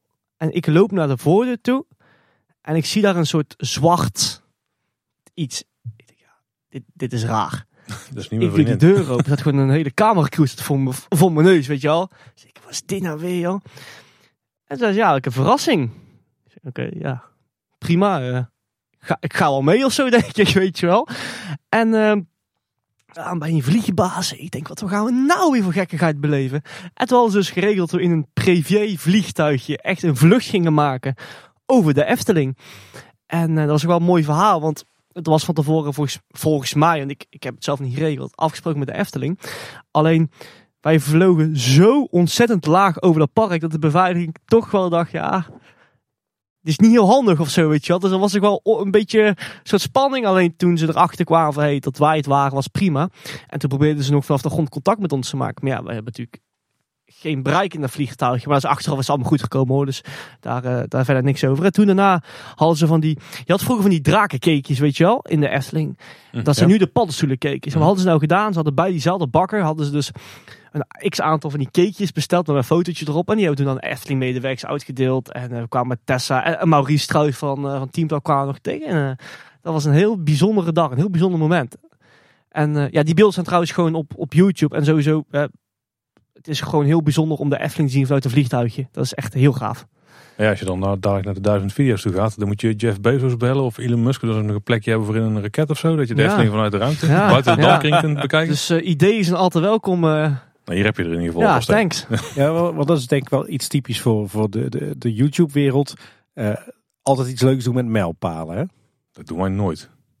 Ja, ik moet wel zeggen dat ik er steeds vaker van afstap. Omdat, ja, daar kan je aan de gang blijven, zeg maar. Eh, doe jij eigenlijk veel met mijlpaaltjes? Ik ben er helemaal mee gestopt. Ik, eh, ik heb inderdaad eh, bij de 1000 abonnees heb ik een korte special gedaan. Bij het eenjarig bestaan van het kanaal heb ik een korte special gedaan.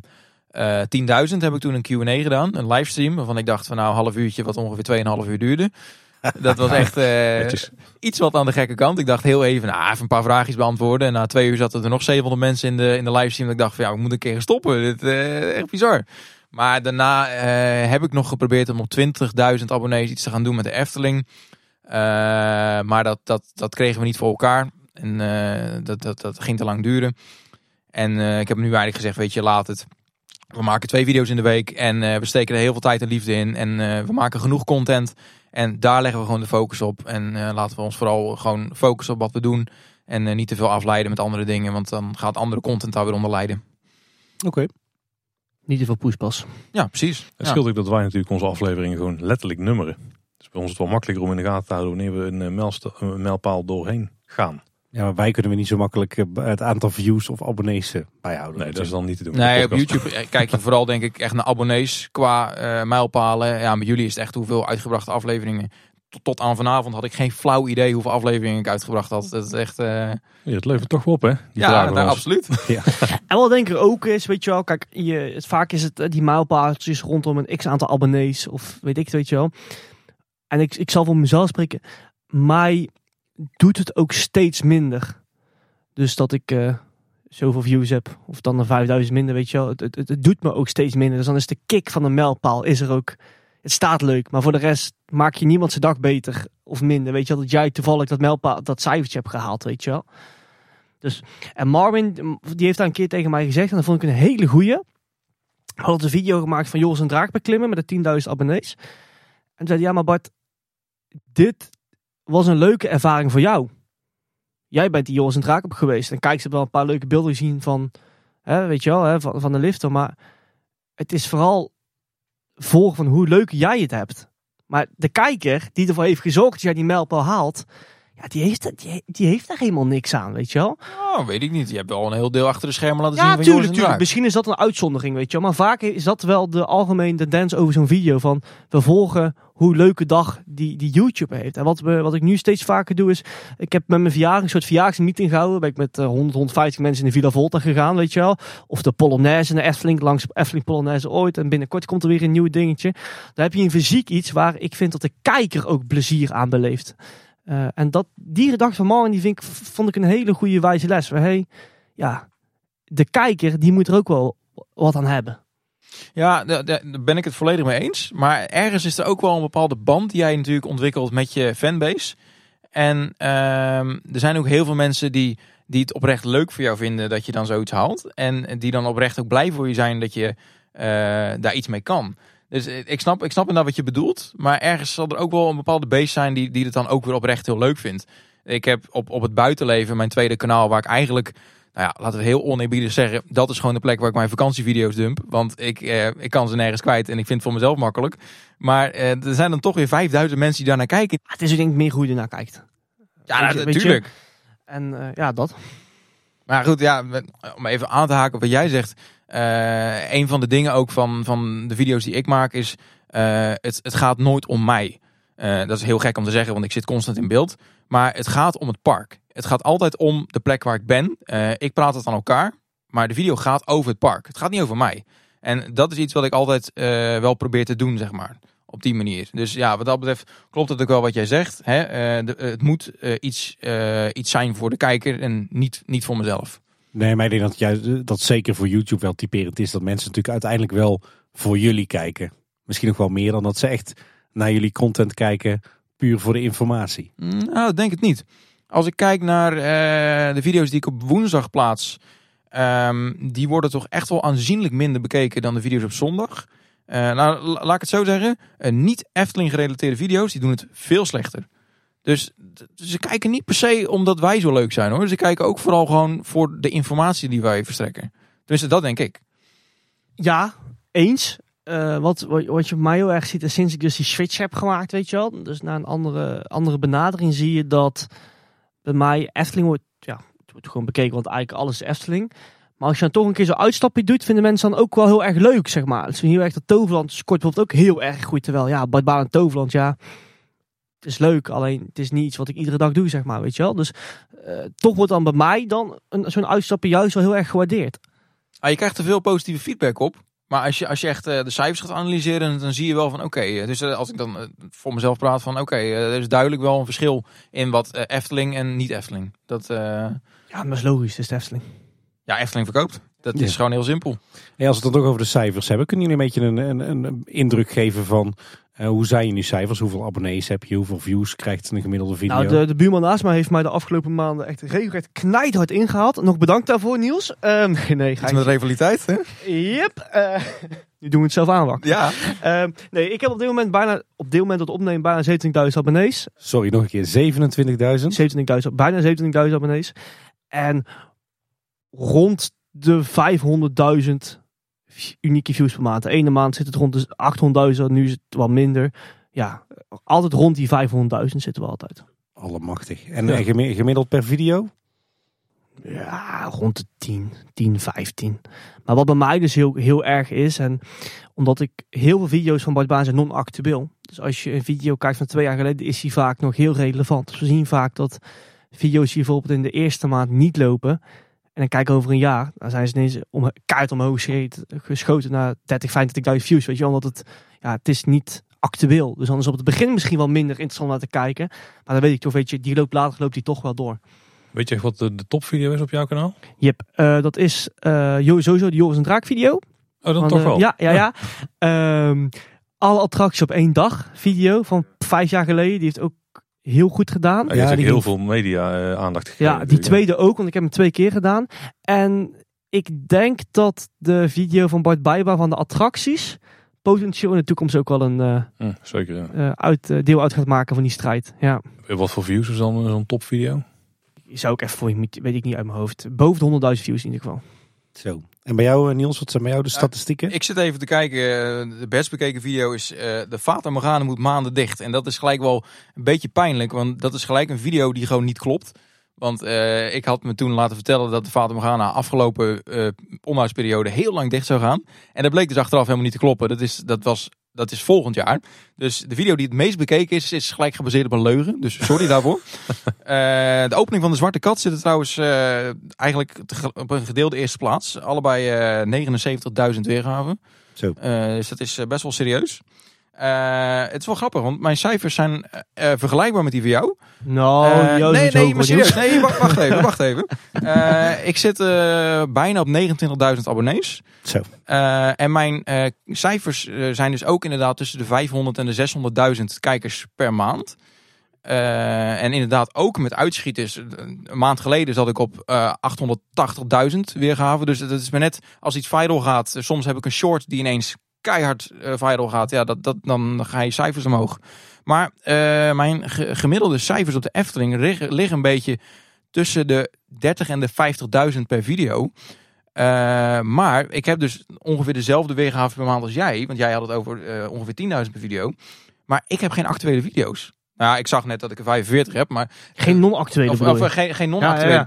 Ja, bijna al mijn video's gaan over nieuws. En na een week is dat nieuws op. En dan komt er weer nieuw nieuws. En dan kijkt er niemand meer naar die oude video's. Ja, een enkeling die dan toch alles wil bingen en die gaat het dan kijken.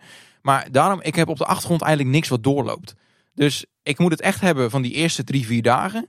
En daarna dan sterft het eigenlijk een beetje uit. Dus wat, wat jij eh, in de long run, doe je dat beter. Omdat jij gewoon eh, dingen hebt die gewoon blijven doorlopen. Bij mij is het na een week gewoon klaar. Dat ze, Ja. ja. Trouwens, om het, eh, nog heel veilig te zijn, de Joris en Draak video zit op 158.000 views. Sorry. Ja, ja, ja. Ah, het was ook gewoon een goede video, laten we eerlijk zijn.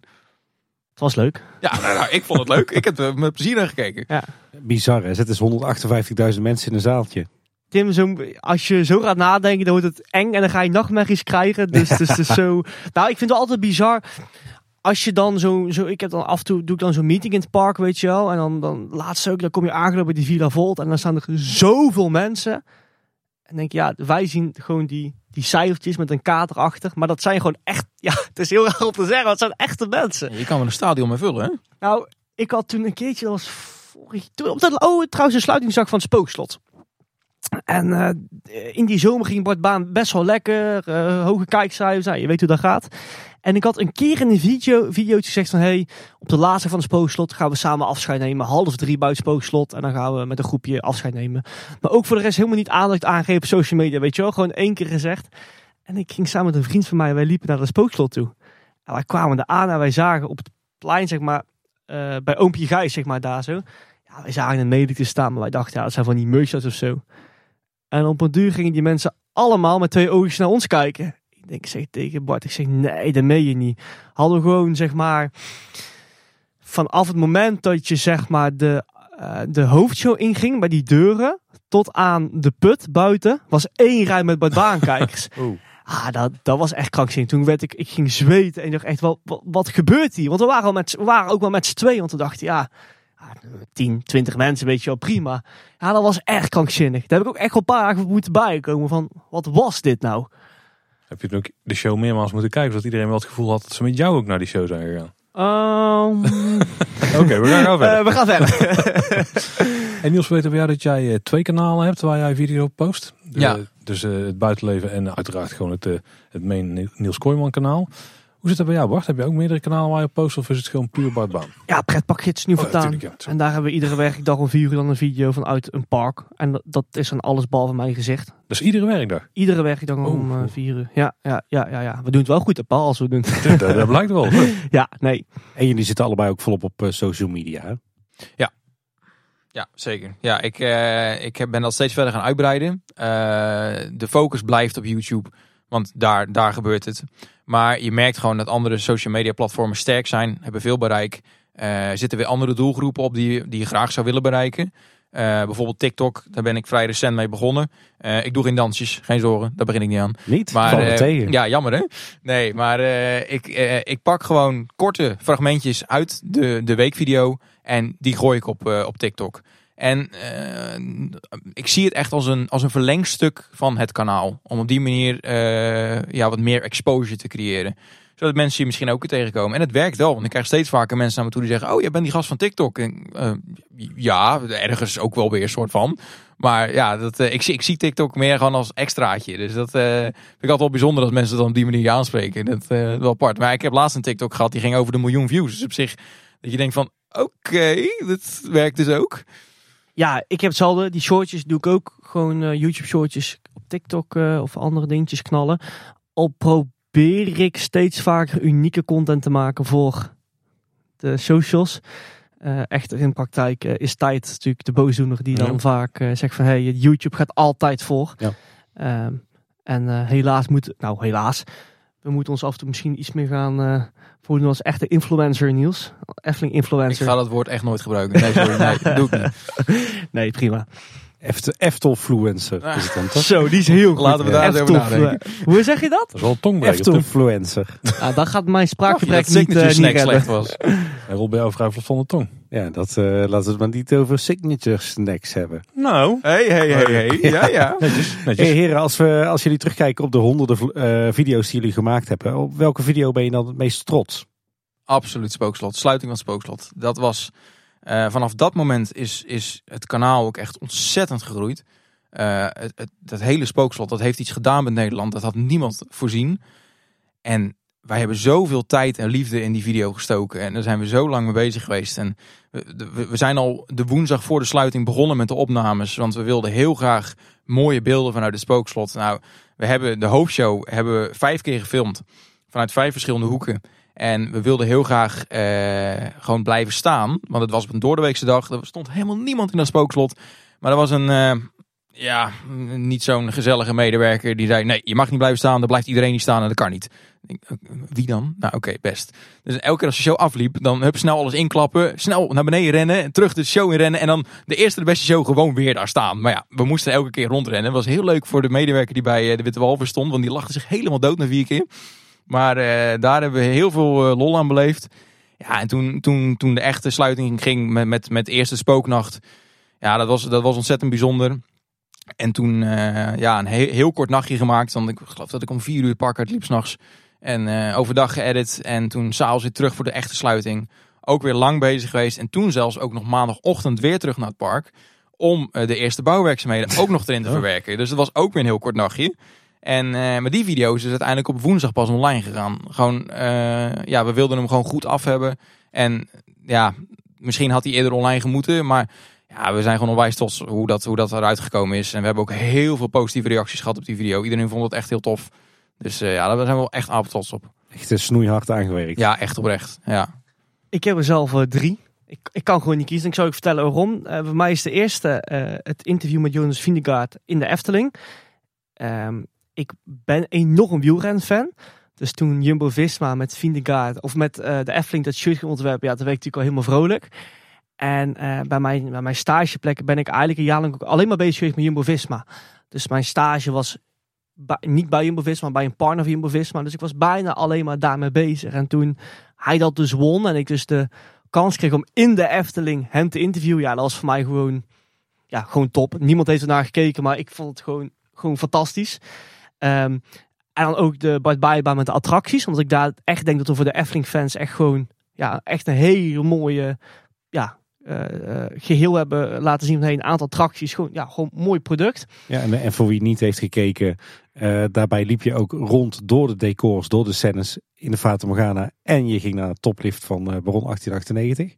Ja, ja, nee, ja, heel bijzonder. Ja, Beetje jaloers.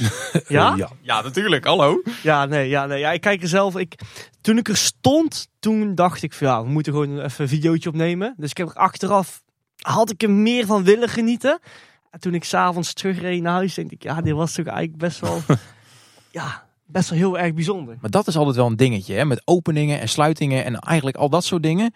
Je bent zo gefocust eh, op, op het product dat je wil maken, dat je eigenlijk eh, minder meekrijgt van alles wat er gebeurt. Dus dat heb ik heel erg. Dat ik dan uiteindelijk terugkijk en ik denk van, oh, maar ik heb dat heel anders ervaren of helemaal niet ervaren. Of omdat ik dan zo bezig ben met, oké, eh, we willen graag die video hebben en we moeten dit, we moeten dat, oh, we moeten dit nog opnemen. En heb jij dat niet? Ja, absoluut, absoluut. Eh, en dan denk je vaak zelfs als je die video kijkt, van, hey, heb ik dit meegemaakt? Heb ik, Ja. mee- heb ik, hè, heb Ja, ik daar dat. gestaan, weet je wel? En met een stukje om te vertellen hoe dat tijdens die dag ging met Bart we hadden best wel veel tijd te Fata Morgana. Dus we hebben ook best wel rustig aan alles kunnen doen, weet je wel. Het was niet gehaast, niet gestrest. En dan toch, weet je wel, dan denk je achteraf, ja, ik had misschien toch iets langer bij die pop stil moeten staan. Of net even nog een stapje in die scène moeten zetten, weet je wel. Maar eh, uiteindelijk denk ik dat de video gewoon heel, eh, heel tof is geworden. Kan ik beamen. Zeker, ja. ja. En het derde wat ik heb, en eh, daar ben ik zelf echt trots op, dat is het eh slow-mo camera project wat ik met de Efteling heb ontwikkeld Oh, bij ja. Bron 1898. Eh, volgens mij hebben wij toen op diezelfde avond Ja, toen we lopen klopt, ja. pitchen. Ehm, eh, wat eigenlijk het verhaal was in 2019, eh, had- belde de Efteling mee op en zeiden: Hey, we, willen, we hebben een afdeling Innovations, heet dat bij de Efteling. Die is eigenlijk alleen maar bezig met, ja, wat het woord ook zegt, innoveren. En we normaal gesproken hebben we van die themaavonden waar medewerkers hun inbreng kunnen eh, ingeven. Nou, en ze hadden toen een avond georgan- georganiseerd voor eh, stakeholders van de Efteling, dus fans. klanten, of hoe noem je dat? Leveranciers, sorry. En Palja was ook uitgenodigd. Ja. En wij hebben daar toen een speech gehouden. En toen nog Koen Bettes, toen nog directeur van Park, die was onwijs enthousiast over het idee van die slow-mo camera. En ineens ging dat heel snel. En de Efteling die betrok me overal bij. Ik mocht overal bij zitten. En ik ja, werd heel nauw betrokken bij dat project. Het was heel tof om daar vanaf de achterkant te zien hoe zo'n Efteling werkt, zeg maar. Ja, toen kwam COVID.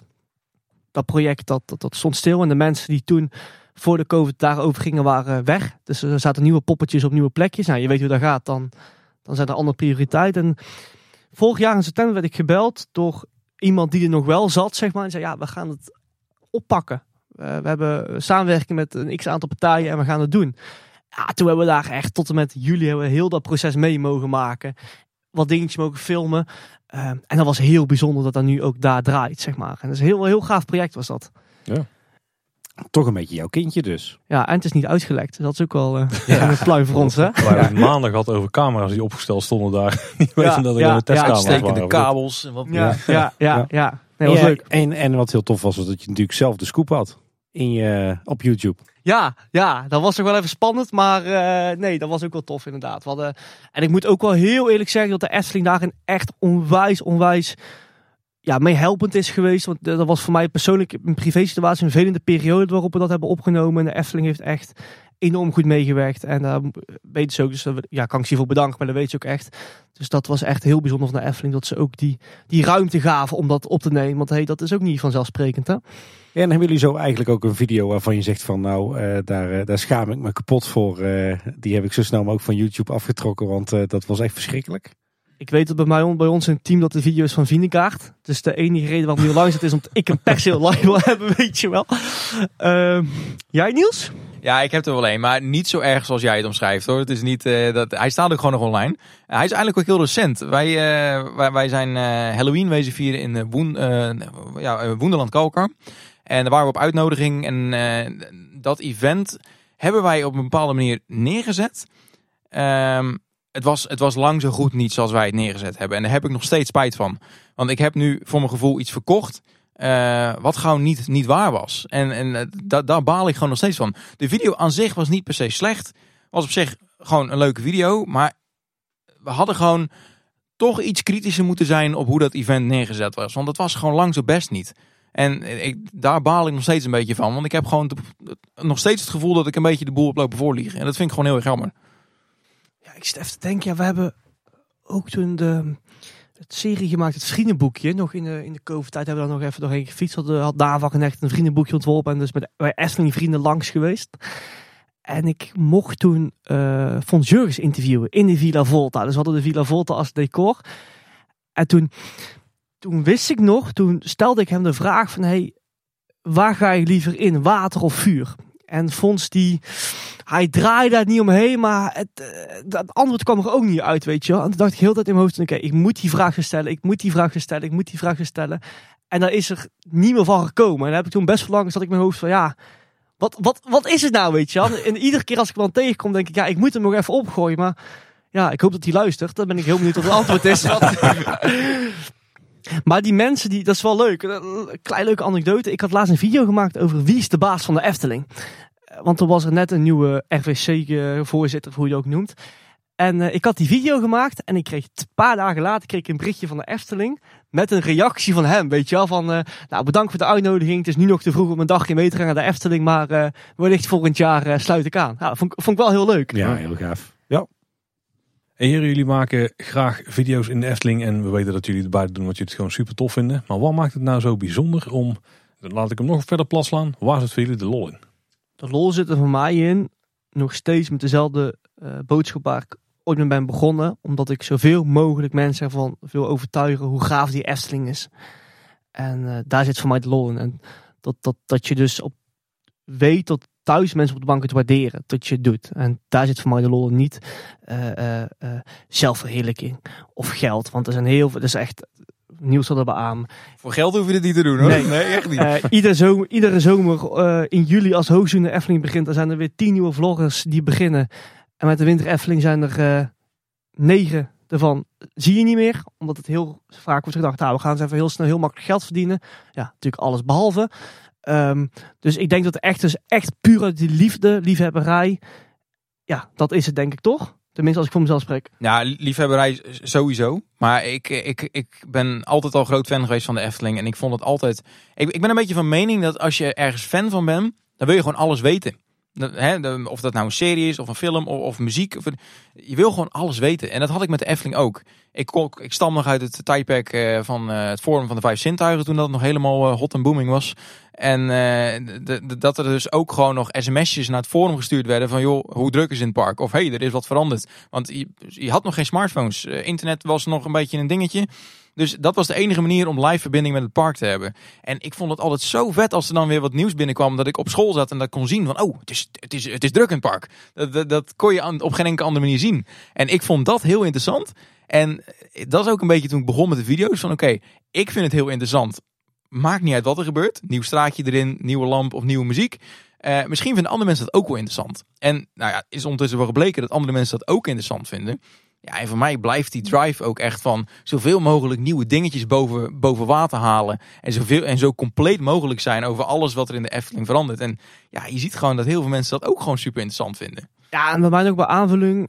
Wat wij heel erg tof vinden is, oké, je hebt je camera, je hebt de Efteling. Je kan de makkelijke weg kiezen, dus je maakt een vlog. Of ga daar toch nou net even wat gavers van maken dan dan een gemiddeld iemand. Dus een serie, een pinnetje, een vriendenboekje. Weet je wel, altijd jezelf uitdagen in je creativiteit. Van, hey, hoe ver kan je gaan met de beperkte middelen die, die je hebt. En daar zit voor mij ook altijd de uitdaging van, hey, weet je ook vandaag zoals mijn pretpakgids. En je hebt dan gelanceerd, denk je, ja, weet je, we hebben het toch wel weer, toch wel weer gedaan. En dat geeft altijd wel een kick, vind ik. En jullie hebben net al een paar keer aangegeven van, oh, ik, ik zat toen met die uh, persoon te praten en uh, toen hebben we er echt veel van geleerd. Dus ik denk dat jullie sowieso heel veel nieuwe kennis hebben opgedaan. Zo. Maar wat was nou echt het grootste leermoment wat jullie betreft, wat jullie hebben ja, meegemaakt tijdens je, ja, laat het YouTube carrière noemen? Check altijd je audio tijdens opname. dat is echt. Ik, er zijn dus al drie video's van mij gewoon de prullenbak ingegaan omdat de audio gewoon niet oké was. Dus echt, check gewoon je audio. Praktische tip, heel goed. Ja. Daar hebben ze koptelefoons voor uitgevonden. Ja, ik heb dus op mijn simpele cameraatje heb ik dus gewoon geen koptelefoonaansluiting. Het is echt super slecht. En het is ook met vloggen niet zo handig. Zorg dat je gewoon jezelf bent. En niet een, een, een, een, een rol gaat spelen die lijkt op jouw persoonlijkheid. Gewoon altijd jezelf zijn. Oeh, dat is een hele diepe, maar ook wel een hele ware. Ja, ja, want anders dan, dan hou je het niet vol. Eens, zeker. Ja, nee, eens. Je moet je moet het doen omdat je het leuk vindt. En wat ik ook heb geleerd, omdat ik op, op vrij jonge leeftijd al begon met YouTube. En helaas ook de, de, de, het leuke social media de, de donkere kanten heeft. Accepteren dat niet iedereen je leuk kan vinden. Want als je ergens mee start en denkt, hé, hey, iedereen moet mij leuk vinden. Begin er maar gewoon niet aan. Gaat niet gebeuren. Nee, absoluut. Dat, uh, ook dat herkennen wij wel, ja. ja. dat is wel een pittig leerproces trouwens dat je de haat en zo ook moet kunnen leren accepteren. Dat, uh, ja, dat uh, vond ik wel lastig. Nog steeds eigenlijk wel. Laten we er even naar het positieve draaien. Wat denk je dat de reden is van jullie succes? ja, ik vind succes altijd een beetje lastig. Nou, dat mogen we wel definiëren. Jullie doen het alle twee heel goed op eh, YouTube. nou ja, goed, dankjewel. Ehm ik denk dat de reden dat er eh, best wel wat mensen kijken, dat eh, het totaalplaatje is van het concept wat ik neerzet. Dus de sfeerbeelden vanuit de Efteling, het rondje wat je door het park loopt. eh, en daarbij ook alle informatie die ik meegeef, die je anders gewoon niet kan krijgen. Ik denk dat die cocktail samen, dat dat een beetje, ja, hè, zoals jij zegt, het succes is van eh, de video's. Want, ja, weet je, ik, ik denk dat eh, weet je, een kapot lampje, dat zal niemand per se heel erg interesseren. Maar alles eromheen hè, en alles dan bij elkaar, ja, dat maakt het dan wel weer leuk. En iets wat ik vaak terug hoor als ik, eh, als ik jouw naam laat vallen, is eh, dat mensen zeggen: Oh ja, dat is die metalhead toch die over de Efteling praat. Zou dat ook nog een rol spelen? Nou, het, het grappige is dat ik inderdaad altijd gezien ben als die metalhead of die visigothic. Er zit altijd zo'n zo'n stigma aan vast. Maar sinds ik deze video's maak, krijg ik dat eigenlijk nooit meer te horen. En lijkt het wel alsof mensen daar dwars doorheen kijken of zo. En ik vind het juist wel tof. Kijk, ik ben gewoon mezelf. En dat, dat ga ik ook niet veranderen. En dat ben ik ook helemaal niet van plan. Want ik ben gewoon wie ik ben. Maar wat ik ergens wel een soort representeer is dat de Efteling is voor iedereen. Voor kinderen, voor ouderen, maar ook voor metalheads. Noem maar wat. Hè? Het is gewoon een plek waar iedereen gewoon lekker zichzelf kan zijn en gewoon lekker kan genieten. ja, ik denk als er één community is waar je echt jezelf kunt zijn, dat dat wel de Efteling fan community is. Ja, absoluut. Bij Bart Baan is, en dat is denk ik één dingetje, dat je nu kijkt naar een Bart Baan video van zes jaar geleden, dat Bart Baan in de Fata Morgana staat, dat hij een, eh, een deugnietje aan het eten is. Bart is Bart. En ik ben gewoon mezelf. En dat maakt niet uit in welke setting en waar in de Efteling. Ik ben mezelf. En ik denk dat dat gewaardeerd wordt, die puurheid en die spontaniteit. Als ik denk aan Bart Baan, dan zie ik ook die eh, licht hyperactieve intro van eh, alle Bart Baan video's vol. Ja, het mooie van het verhaal is dus, en ik denk dat veel mensen dat niet gaan geloven, is dat ik zeg maar, buiten die Efteling ben ik voor mezelf, ben ik, dit is geen grap, een heel rustig persoon. Ehm, maar zodra ik in die Efteling ben, dan, dan gebeurt er iets met me, een bepaald soort lampje gaat aan in mijn hoofd van, hey, weet je, We zijn er weer. we zijn er. We gaan, we gaan lekker, we gaan gas geven, weet je wel. En ehm, ja, dat is gewoon leuk. Mooi, schitterend. Ik kan overigens bevestigen dat Bart buiten de Efteling een stuk rustiger is. Ja, ik zie hem alleen altijd in de Efteling. En daar vind ik je altijd gewoon net als op beeld. Mensen zeggen wel eens van ja, maar dat is allemaal nep. Nee, dat, ja, als ik met jou praat, maar dat is altijd in de Efteling. Ja, en dan zit je dus gewoon nog in die bubbel. Dus Ja. Dan is het Bart Baan staat aan. Bart Ja, Baan staat aan, oh, inderdaad. Zo, dat is een slogan. Hey, wat voor reacties krijgen jullie eigenlijk eh, doorgaans op jullie, eh, jullie video's? ik moet je heel eerlijk zeggen dat ik bijna geen tot nauwelijks negatieve reacties meer krijg. Dat is heel bijzonder. En ik denk dat dat ook echt te maken heeft met de Efteling fan community. Ik, ik denk dat dat voor jou ook zo is. Ja, ja eh, ik had het net natuurlijk over haat. Dat gebeurt gelukkig niet heel veel. Maar inderdaad, eh, heel veel positieve berichten. eh, hartverwarmende berichten die je krijgt van mensen. Dat je echt, echt het idee krijgt dat je mensen echt iets, iets, iets geeft. Waar, waar ze echt iets aan hebben. En dat ja, het is eigenlijk ongelooflijk dat, dat, zo, dat zulke video's dat teweeg brengen. Dat is echt ongelooflijk. En wat ik ook altijd heel erg mooi vind, je hebt natuurlijk ook altijd de grote stille meerderheid. Ik ben zelf ook geen persoon die snel op een YouTube video reageert of, of dingetjes liked. En als we dan zo die dat soort fysieke dingen doen in de Efteling, dan komen vaak dat soort mensen naar je toe. En dat vind ik heel tof, want vaak zijn het altijd dezelfde die reageren, weet je wel. En, maar heel veel mensen kijken en die, die vinden het tof en die waarderen het, maar die reageren niet. En als je dan in het echt tegenkomt, vind ik ook het wel heel leuk. En we grapten net in de, de intro van deze aflevering al een beetje dat jullie echte beroemdheden zijn hè, in de Efteling fanwereld. Maar even alle gekheid op een stokje. Eh, ik denk dat jullie niet echt eh, onherkenbaar door de Efteling heen kunnen, toch? Nee, nee, ja, simpel nee. Eh, er zijn heel veel mensen die je aanspreken, heel veel mensen die, die even een foto met je willen, of die gewoon alleen even tegen je zeggen hoe, hoe leuk ze het vinden. Ja, dat is fantastisch. Dat is, die respons is zo leuk. En dat, dat zei je net ook al, gewoon dat, dat, je, ja, dat mensen de moeite nemen om je daarvoor aan te spreken. Ja, ja ik, ik vind dat nog steeds eh, heel, on- heel, heel bizar. Denk je dan niet af en toe van ik ben net eh, een, een boyband in mijn eentje die hier rondloopt? Nou, dat had ik op de Eftelingbeurs wel, ja. Dat, dat, dat- daar kwam, kwamen zoveel mensen op af die eh, heel graag even op de foto wilden. Wat ik alleen maar ontzettend leuk vond. Maar eigenlijk wat jij eerder al zei, Bart, want daar moest ik even van bijkomen. Ik zat s'avonds echt op de bank en ik, ik dacht echt van, wat is er gebeurd vandaag? Echt zo bizar veel respons en echt ongelooflijk. Echt ongelooflijk. Nou, wat ik heel erg heb in het park is, ik blijf gewoon Bart, die eh, fans van de Efteling en daar gewoon lekker eh, filmpjes maakt, zeg maar. Zo, zo zie ik het ook echt. En ik had op het begin al erg dat ik heel veel, ja, je ziet heel veel vaak vast gezicht in die Efteling lopen, ga je met, met kletsen, weet je wel. Dat kan vaak een half uurtje duren en dan, dan zeg je af en toe dingen die misschien voor het beeld natuurlijk niet, eh, niet gepast zijn. En op het begin keek ik er nog heel anders naar en ging, dacht ik, waarom gaan veel mensen deze van mij kletsen, weet je wel. Eh, gewoon gezellig kletsen. En toen duur dacht ik, ja, maar volgens mij zijn dit niet mensen die ik leuk in de Efteling tegenkom, maar die mij vanwege een andere reden aanspreken, weet je wel. En eh ja, ik vind het alleen maar leuk, joh. Ik vind het super.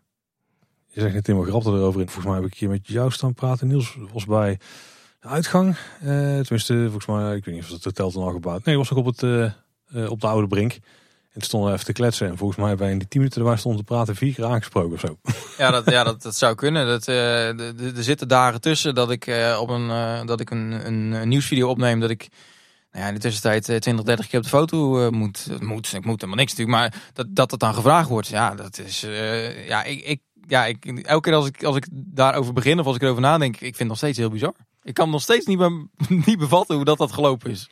Ik, had, eh, ik was een tijdje terug, was ik met twee vrienden was ik een, eh, een Curaçao op vakantie.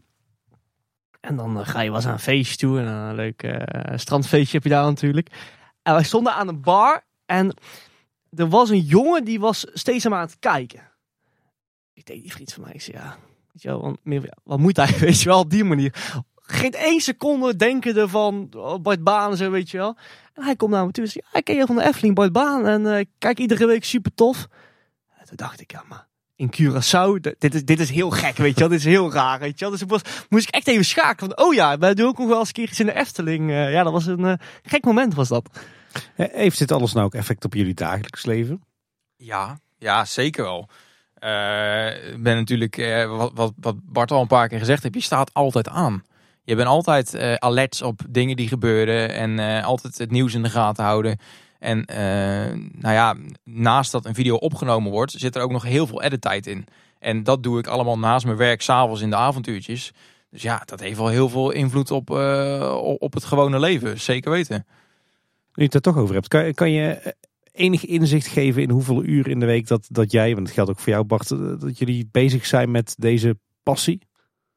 Nou ja, je moet, zoals ik al eerder zei, je bent sowieso een uur per dag bezig eh, met het, het eh, checken van de socials om, om nieuws bij elkaar te verzamelen.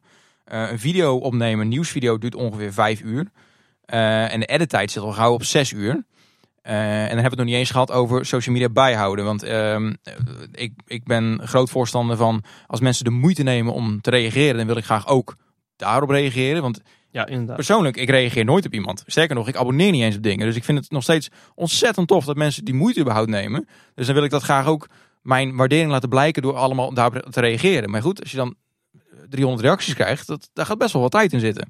Dus eh, dat, er, zit, ja, er zit minstens een fulltime baan eh, in de week eh, aan, eh, ja, aan tijd aan het kanaal. Zeker, minstens. Ik vind het heel lastig om te zeggen, omdat eh, mijn werkzaamheden die ik doe, die overlappen heel veel met Bart Baan. Dus daar kan heel vaak snel even tussendoor, weet je wel, op een, op een werkdag. Dus dat, dat is heel relaxed. Dus ik vind het lastig om daar een tijd aan te geven. Dus mijn dagelijkse leven wordt door Bart Baan niet echt beïnvloed. Want weet je, ik doe mijn ding en eh, we doen heel veel dingetjes naast wat heel veel overlapping heeft met elkaar. En wat ik sowieso een beetje heb is dat, dat vind ik wel lekker, omdat wij content maken in de Efteling. Als je lekker op terras zit s'avonds, er is niemand die zich druk maakt over Bart die in de Efteling filmpjes maakt, weet je wel. Soms denk, zie je wel mensen kijken van, hé, hey, dat gezicht ken ik ergens van en daarna gaan we rustig verder, weet je wel. Dus dat is denk ik ook wel, dat mensen buiten de Efteling staan zich helemaal niet bij stil dat je dat, dat, dat, je dat doet. En dat is ook wel fijn, vind ik.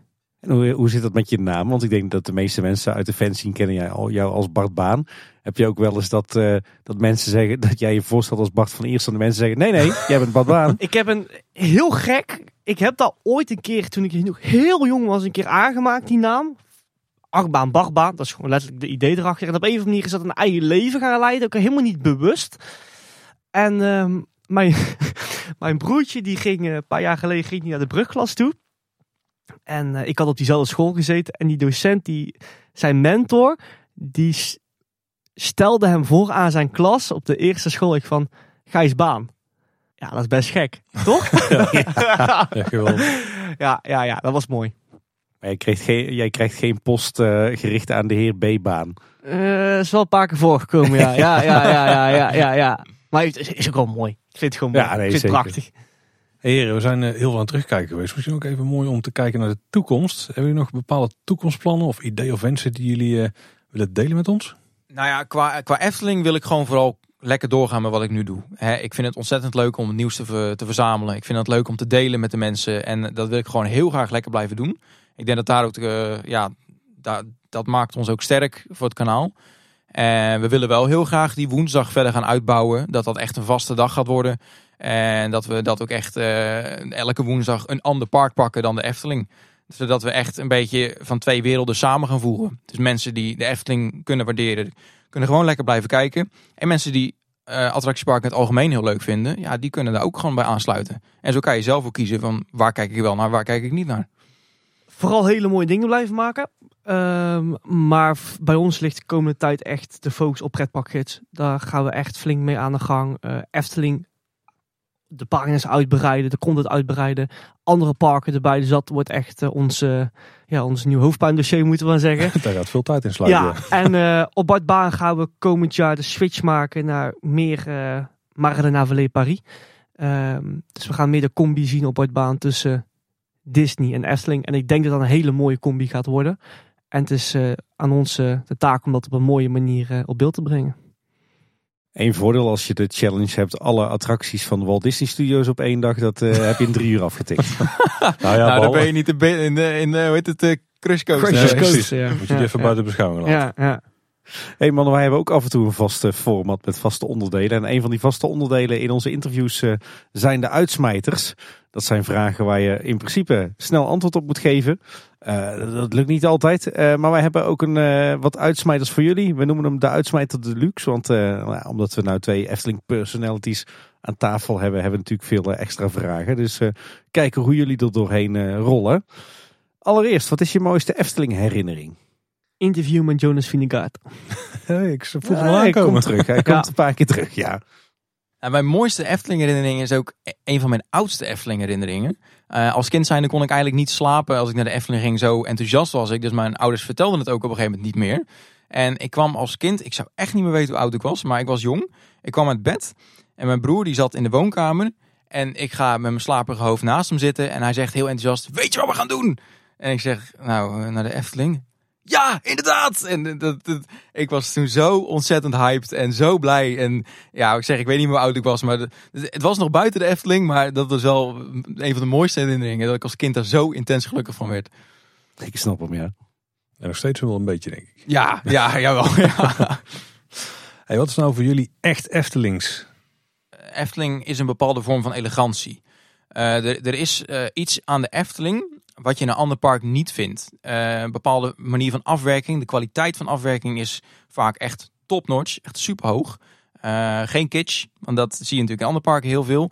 En heel veel dingen staan daar ook met het idee dat het daar echt gestaan heeft kunnen hebben. Gewoon, eh, ja, ik weet niet, het straalt gewoon uit van ja, dit had zomaar echt kunnen zijn. En dat maakt voor mij wat echt Efteling is.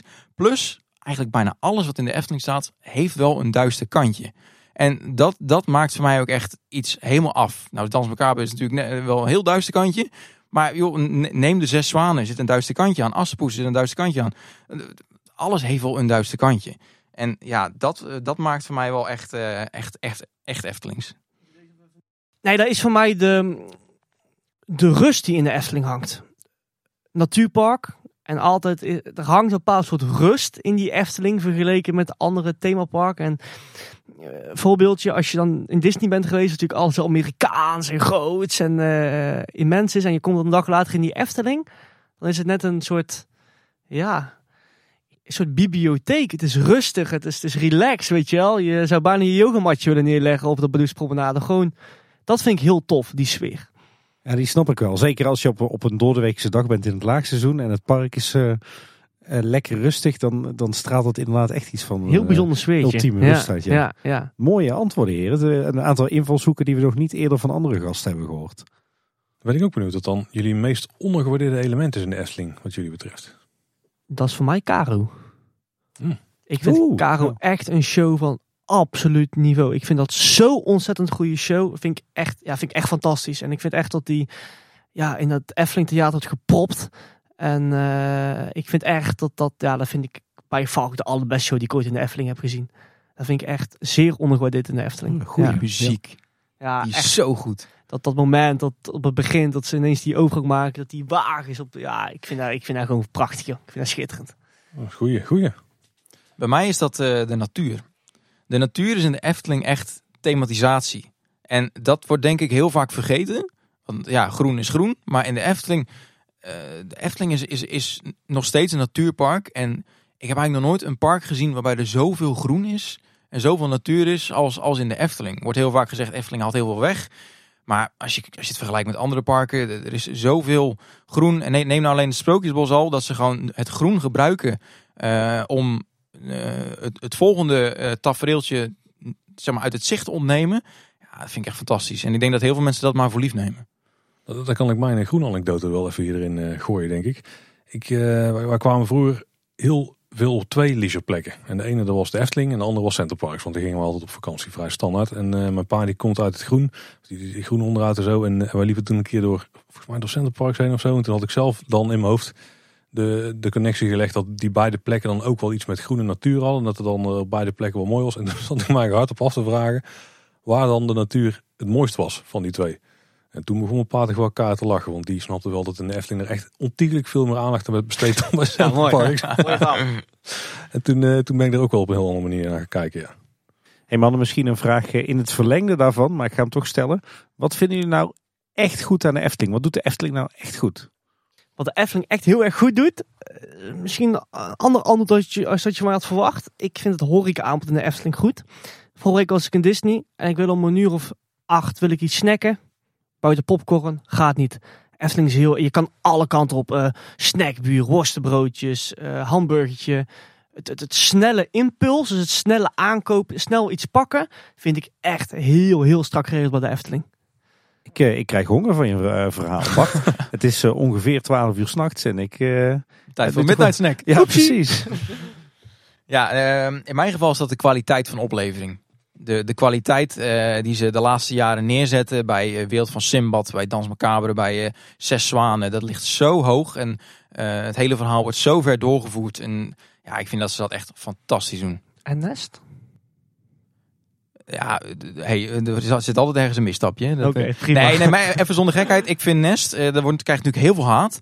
Eh, maar Nest doet wel wat het moet doen. Nee, dat was super. Dat, Dat, eh, het, is, het, is, het, het is voor de kinderen bedoeld. Huh? Het gaat om de kinderen. Maar eh gooi hem er even in. Nee, maar eh, het doet wat het moet doen. Is het mooi? Mm, het had mooier gekund. Maar het doet wel wat het moet Het is een doen. mooie speeltuin. Ja, nou maar goed. Het ontbrak heel erg in het ruigrijk. En ik snap op zich wel dat de fans zeggen. Ja, het is niet mooi. Nee, ik had het zelf had ik het ook niet gekozen. Maar goed, het doet wat het moet doen. Het niveau van afwerking wordt daar in ieder geval ook gewoon goed. In Nest bedoel je? Ja. Ja, vind ik wel. Prima. Zijn er ook dingen die wat jullie betreft de Efteling juist niet goed doet? Of die ze beter zouden kunnen doen? Ja, ook hier vind ik de horeca op een ander vlak. ik vind echt, eh, als ik s'avonds lekker iets wil eten in de Efteling, eh, dan, dan, dan, dan, dat gaat niet. Ik vind echt eh, het stukje dining, dus echt het, het- het, eh, tafelbediening en lekker eten, dat vind ik bij de Efteling echt ondermaats. Nou, ze zijn op matig tempo daar iets aan, het, aan het doen. Met het hotel. Maar, Ja, maar daarmee ga je ook niet het probleem mee oplossen, denk ik volledig. Nou, er komt in ieder geval een optie bij, hopen we. Maar Precies, dat weten we nog niet exact natuurlijk. Dus, eh, Nee, nou, ik was laatst op een eh, drukke weekenddag in de winter Efteling. Eh, het was echt goed druk vanwege een aantal bedrijfsevenementen. En het regende de hele dag pijpen stelen. En het was inderdaad echt schrijnend op eh, hoe de horeca overvol zat. En hoeveel mensen inderdaad buiten in de regen een, eh, een kroketje weg moesten, En ik denk dat dat, niet, dat probleem niet alleen te maken heeft met personeelstekort. Het heeft gewoon te maken ook met keuze die de Efteling maakt in horecaformules, denk ik. We een beetje uit, maar ik vind de laatste tijd, eh tenminste, ik vind de horeca en Efteling namelijk ook best wel prima, ook vergeleken met andere parken. Ik hoor heel vaak de lofzang over het, het Toverland. Ik heb daar zelf dus bij de Flaming Verder, iedereen helemaal in prijs, eh, juist niet zo'n goede ervaring gehad, maar dat was maar eenmalig, dus dat is ook de incident misschien. Ehm, maar wat het Toverland bijvoorbeeld heel goed doet, is ik denk dat die namelijk in het algemeen een matiger aanbod hebben dan de Efteling. Alleen als ze dan tijdelijke horeca hebben, dan is het natuurlijk vrij compleet en divers, zeg maar. En bij de Efteling is- kunnen ze daar de nog wel wat kwaliteit van het, van het eten en drinken in Toverland is vaak net wat hoger, net wat fashion in de Efteling hoor. Vind ik. Die ervaring heb ik, zou ik zo zeggen. Ja, nou, ik moet zeggen, ik ben, ik ben over het algemeen best wel erg tevreden over de horeca en de Efteling op alle vlakken. Maar ik, eh, ja, ik mis voor de, de slechte dagen gewoon een overdekte zitcapaciteit. Maar eh, daar had het helemaal niet over. Nee. Nee. de week af. Eh, Niels, heb jij ook iets?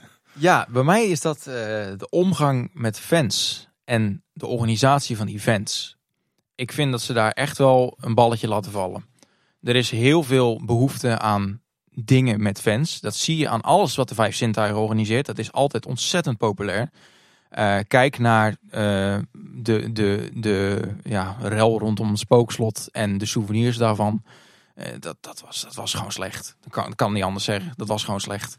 En dat, ja, net zoals dat de Vijf Zintuigen die beurs organiseert, hè, de Efteling en Antipiek Verzamelbeurs, doen ze helemaal het eigen initiatief, uit eigen zak. Alles wordt door fans georganiseerd. En Efteling komt niet eens kijken. Ja, dat vind ik heel slecht. Dus je zegt eigenlijk dat de Efteling haar fans in sommige mate niet waardeert. waardeert. Ja, zover zou ik niet gaan, maar eh, dat ze het een beetje voor lief nemen, denk ik. Heb je nog bepaalde wens of toekomstbeelden? Misschien zelfs wel een droom voor de Efteling? Ja, ik hoop echt, en daar kom ik misschien een beetje terug op mijn vorige antwoord, dat de Efteling dadelijk met de opening van het Efteling Grand Hotel echt een nieuwe stap gaat zetten in dat de Efteling meer is dan een dagjespark. Dat je s'avonds nog even ergens wilt gaan eten, dat je die kant op kan. Ik denk echt dat, ja, het is misschien makkelijk, maar een uitreik, dat is denk ik echt de meest gouden fonds van de Efteling die ze ooit nog kunnen, kunnen gaan maken daar. Ik hoop echt dat de Efteling meer naar zo'n ja, Disney concept toe gaat, om toch maar de naam even te noemen. Ik hoop echt, dat, dat is echt mijn droom met de Efteling. Soort Disney Village bij de Efteling dus. Nou ja, maar wel tot, weet je, eh, de Efteling blijft een soort, voor de mensen hier uit de buurt, een soort, ja, een park, weet je wel, een, een vrije tijdsgelegenheid. En als wij op vrijdagmiddag, op vrijdagavond even lekker willen eten, ja, dan moeten we bij Efteling Bosrijk gaan zitten. Weet je, maar maak dat park nou toegankelijk voor ook mensen die geen kaartje kopen. Vind ik. Ja, zeker. Goeie. Ik hoop dat ze die stap, dat ze die gaan zetten de komende jaren. Dat hoop ik echt heel erg. Ja, ik sluit me hier volledig bij aan. Ik uh, had ook uh, Second Gate uh, erop staan. Hè, maakt de Efteling meer dan een dagtrip? Nou, dan kan natuurlijk dis discutabel of het al meer is dan een dagtrip. Maar um, dan grijp ik toch even terug naar Europa Park. Um, het meeste geld wat ik uitgeef in Europa Park is als het park dicht is. Op het moment dat het park dicht gaat, ga ik naar de hotels. Ga ik daar eten, ga ik daar drinken. En dan wordt het grote geld uitgegeven. In het park valt het mee, is het sowieso. Maar ik denk dat ze heel veel geld laten liggen uh, door daar niet flink op in te zetten. Maar aan de andere kant is het ook lastig, want ze hebben natuurlijk uh, een bungalowpark. Dus hè, die mensen zitten al in hun eigen, op hun eigen plekje, met een eigen keukentje. Met, dus dat maakt het al lastig. Uh, Europa Park en Disney, nou, Disney heeft ook een bungalowpark. Maar Europa Park heeft alleen maar hotels. Dus mensen zijn ook aangewezen op het horeca Camping toch ook? Ja, camping hebben ze ook. Maar goed, ja, dat zou natuurlijk ook kunnen. Nou, die heeft ook zijn eigen horeca en zo daar. Heeft, ook, heeft Ja. inderdaad ook zijn eigen horeca. Maar goed, ja, en een cocktailbar. Ja, ik mis dat heel erg. Maar ik had het, ja, maar ik had het er daar thuis eventjes over. Ja, ik drink gewoon heel graag cocktails, vind dat lekker. Maar ik had het er daar thuis even over. En ik vrees toch dat de Nederlanders daar iets te nuchter voor zijn. Ja, begin van de avond Ja, wel. begin van de avond. Nee, maar, nee, maar eh, een Nederlander vindt het al gauw te duur. Efteling is te duur en eten is te duur en drinken is te duur. En eh, cocktails zijn over het algemeen niet goedkoop. En je ziet ook de meeste mensen die eh, lekker Bourgondisch dineren of lunchen in de Efteling zijn vaak Belgische mensen, Duitse mensen en niet Nederlanders. Dus ik vraag me af in hoeverre dat een markt voor is. Ja, ik, ik weet ook niet of een cocktailbar nou heel erg eh, op zijn plek is in de Efteling. Of in Brabant in algemene zin. Maar ik denk dat een bruin café, een beetje zoals de gelachkamer eh, er nu ook al is. Dat daar wel markt voor is. Ja, weet je, en zo'n gelachkamer, leuk dat het er is. Maar kom op, dat is ook in 1970 blijven hangen, joh. Nou, ik denk dat het punt is wat jij ook een beetje eh, bedoelt. Een centraal uitrijk, dat zou ideaal zijn. Exact. Nu ligt het Ja. zo verspreid. Je hebt wel mogelijkheden om wat te gaan eten. Maar de, de capaciteit is eigenlijk overal te laag. Ik bedoel, Bosrijk, als het park gewoon vol zit en mensen gaan er eten, dan is het restaurant gewoon volgeboekt. Op de pont of voor de natuur, dat gaat dan gewoon niet. Maar ja, Ja, Paul, Tim, jullie wonen dan bij de Kaatsheuvel. Zeg je, je wilt een keer op vrijdagavond met eh, een paar vrienden met je gezin wil je gaan eten.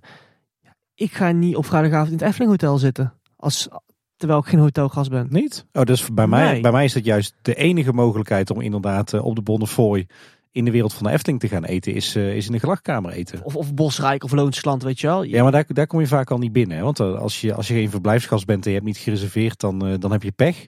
Het- eigenlijk de enige laagdrempelige ja, plek om te eten in de wereld van de Efteling als kaasevenaar of als eh, niet verblijfsgast is, ja, is voor mij de gelachkamer. Maar dan moet je inderdaad ook nog zorgen dat je er liefst voor of na etenstijd zit. Ja, het liefst ook voor het park dicht is. Ja, weet je, je hebt natuurlijk ook steeds meer hotels en vakantieparken rondom de Efteling waar mensen zitten voor de Efteling. Weet je, zorg dat er een algemene plek is waar ook die mensen kunnen eten, wa- waardoor je toch die inkomsten in je eigen bedrijf houdt. Ik denk dat er nog echt heel veel te halen valt voor de Efteling. Ik vind er wel een mooie verlengde inzitten van, eh, van wat Niels net zegt. Want ik denk dus dat er wat behoudenheid is binnen de organisatie om zoiets te gaan beginnen. Als ze ook bang zijn dat de Nederlander en misschien ook de mensen in de buurt die hier expliciet op hebben geroepen. Al bij verschillende eh buurten, moet zeggen, bewoners overleggen zeg maar. Maar dat ze uiteindelijk toch wel bang zijn dat, ze- dat de Nederlander daar toch te nuchter voor is. Of toch te snel de hand op de knip houdt en dat ze niet komen. Ik denk dat, denk dat daar wel wat behoudheid ligt bij de organisatie. Ik zou het zelf toejuichen hoor. Maar, en ik zou zelf ook absoluut erheen gaan. Ja, maar wij zijn natuurlijk niet heel representatief. Nee, dat is wel echt het puntje. Ja. Maar die, die hotels in Kaatsheuvel en die vakantieparken in Kaatsheuvel om me heen, die zitten vol. Ja. Dat is een harde feit. En die mensen moeten ook eh, aan het eind van de middag een keer iets te eten hebben. En in de winter is het park gewoon om zes uur dicht. En ik denk dat de meeste mensen het liefste gewoon tot zes uur dan attracties en zo doen. En daarna nog wat willen eten. Maar dat kan dan eigenlijk niet. Ja, het kan net iets meer in de Efteling dan voorheen. Maar Ja, en wat je, wat je nu heel erg ziet, denk ik, maar goed, nu gaan we heel erg op de de commerciële Efteling, dat de restaurants vijf kilometer van de Efteling vandaan, die aan de snelwegen liggen, ja, die halen die mensen binnen. ja, absoluut. Ja. Maar ik ga rond dat tijdstip in het weekend ook niet daar waar die restaurants eten, want dan weet ik dat het gewoon vol zit met de Efteling. Als ik op zondagavond om een uur of zeven denk, hey, ik ga naar Studio Sport even een hamburgertje halen bij McDonald's, ja, dan ga ik echt niet heen, want ik weet dat ik gewoon een uur in de file sta bij de McDrive. ja, moet gewoon voor vijf uur er zijn eigenlijk. Ja, exact. Ehm, nog even, we hadden het over een toekomstwens.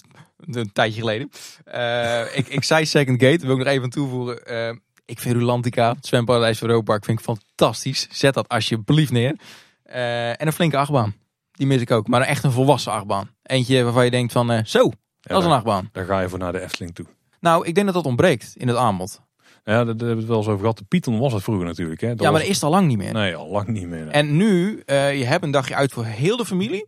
Maar ik denk als je nog een flinke achtbaan neerzet, dat je dan ook de jeugd prikkelt. Maar als je kijkt, hè, je hebt een baron, je hebt een. Maar Baron is en- geen ja, flinke nee, achtbaan. Maar, snap, snap ik. Maar je hebt een baron die toch echt wel een mate heftiger is dan een Python, toch? Ja, voor het oog wel, maar ik vind Ja, de Python heftiger. Ja, oké, oké. Maar je hebt een Joris en een draak. Wat moet er dan volgens jou bij in de Efteling, wat binnen de Efteling past? Een Taron? Bijvoorbeeld. Oké. Ja, klaar. Taron. Als je Taron neerzet, klaar. Proef nu toch een beetje rivaliteit eh, tussen de Ja, nee, in de plan, ja, in de plan. Nee, ja, nee, oké, prima. Ja, oké, ja. Mooi verlanglijstje zo, alles bij elkaar optel, geteld. Schrijft u mee. En wij- ik denk dat wij het er alleen maar mee eens kunnen zijn, toch? Nou, als we, we moeten even een andere vraag doen. Want als we het dan hebben over, eh, over droomzaken. Wat is nou echt jullie mooiste plekje in de Efteling op dit moment? Routenplein. Classic. Ik ook. Dubbele Ja, classic. Maar ik heb, ja...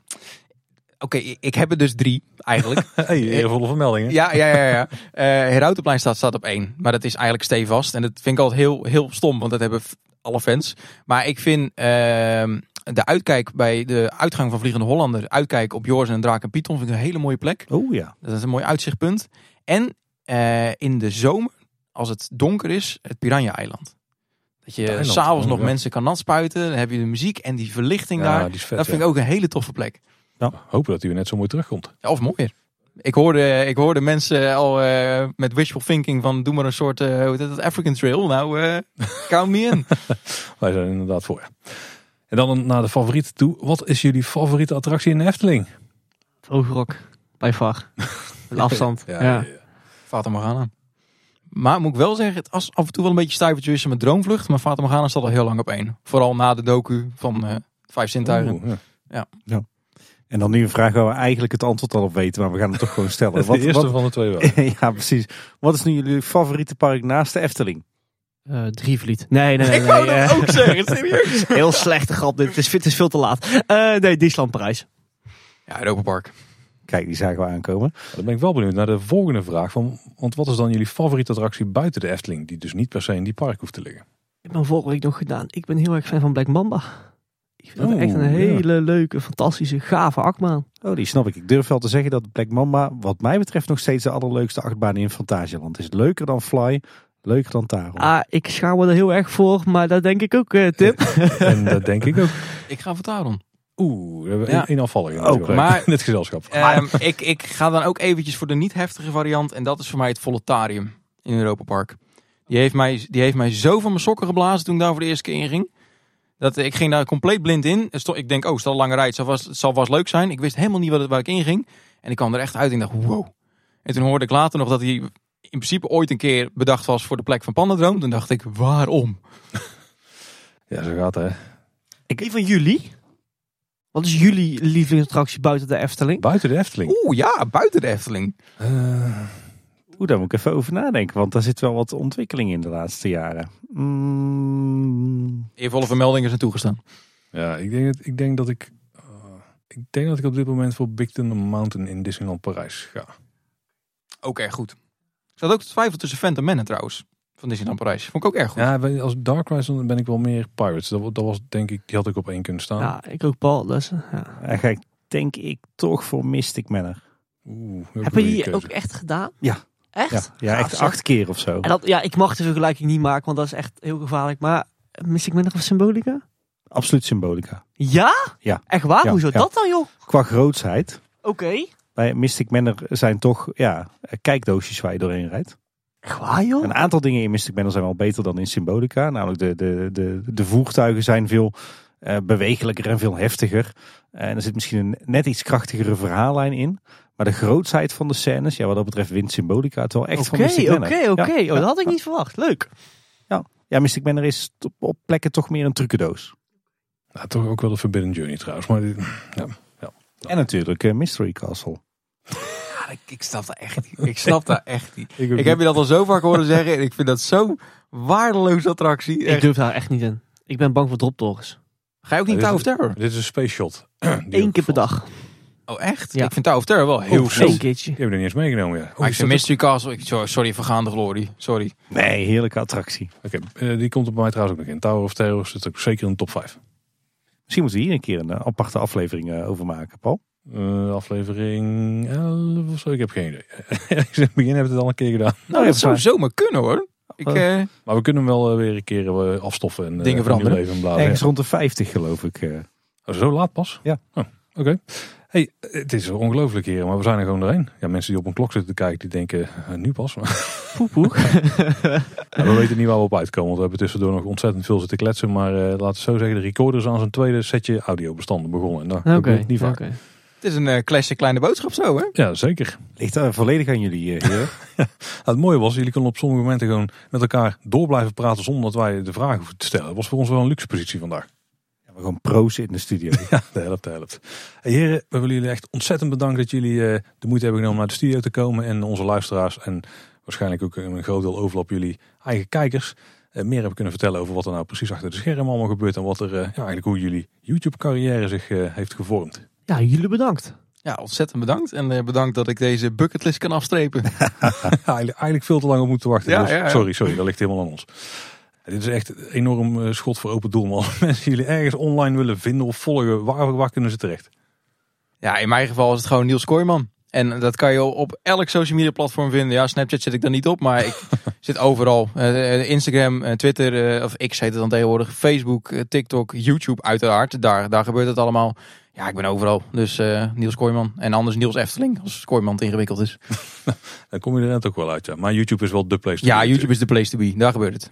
Ja, als je mij op eh, YouTube uitbaan en TikTok kom je vanzelf wel ergens terecht. En ook zeker uh, pretpakkets.nl. Dat, eh, dat is ook wel een moeite goeie. waard om een eh, bezoekje aan te brengen. Moeten we vanaf vandaag gewoon consistent gaan noemen. Zit het niet helemaal in mijn systeem dat die, eh, dat die er is?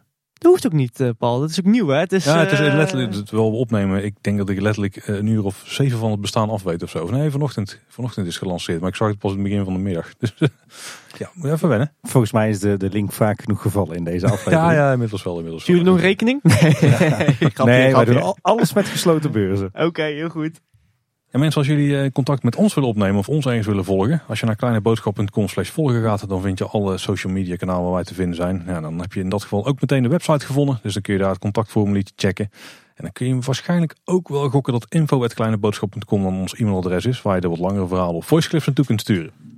Ja, en Kleine Boodschap luister je natuurlijk in je favoriete podcast app of op Spotify. Luister je ons daar nou, zorg dan dat je je abonneert. Eh, maar je kan dus ook gewoon ouderwets luisteren op de website en dat is eh, kleineboodschap.com. Luister je ons nou op Spotify of in eh, Apple Podcasts, dan vind ik het ook altijd heel erg leuk als je ons rate of reviewt. En heb je nog vrienden of bekenden die nog nooit van Kleine Boodschap hebben gehoord, maar die wel dol zijn op de Efteling? Ja, tip ons ook eens. En mag ik iedereen nog op attenderen dat wij ook een YouTube kanaal hebben. Met wel één hele video erop. Maar hij staat er wel in. Allerbeste Kleine Boodschap video is toch die van Niels. Dat is absoluut Ja, waar. ja. als je die niet gezien hebt, ga je schamen en ga hem gelijk kijken. Kunnen wij die eigenlijk linken vanaf ons kanaal naar jou toe? Ik heb er eigenlijk nog nooit in verdiept. Eh, ik heb geen flauw idee. Nou, daar gaan we eens even uitzoeken, want eh, die verdient daar zeker een plekje. Eh, heren, nogmaals enorm veel dank dat jullie willen aanschuiven. Ja, nou nogmaals bedankt. We gaan lekker slapen. Eh, daar moeten we nog heel even op wachten, want we moeten nog afsluiten, Bart. Dus Oh. let goed op. Oh. Luisteraars, dat was weer voor deze week. Bedankt voor het luisteren. Tot de volgende keer. En houdoe. Houdoe waar. Doei doei! Doei!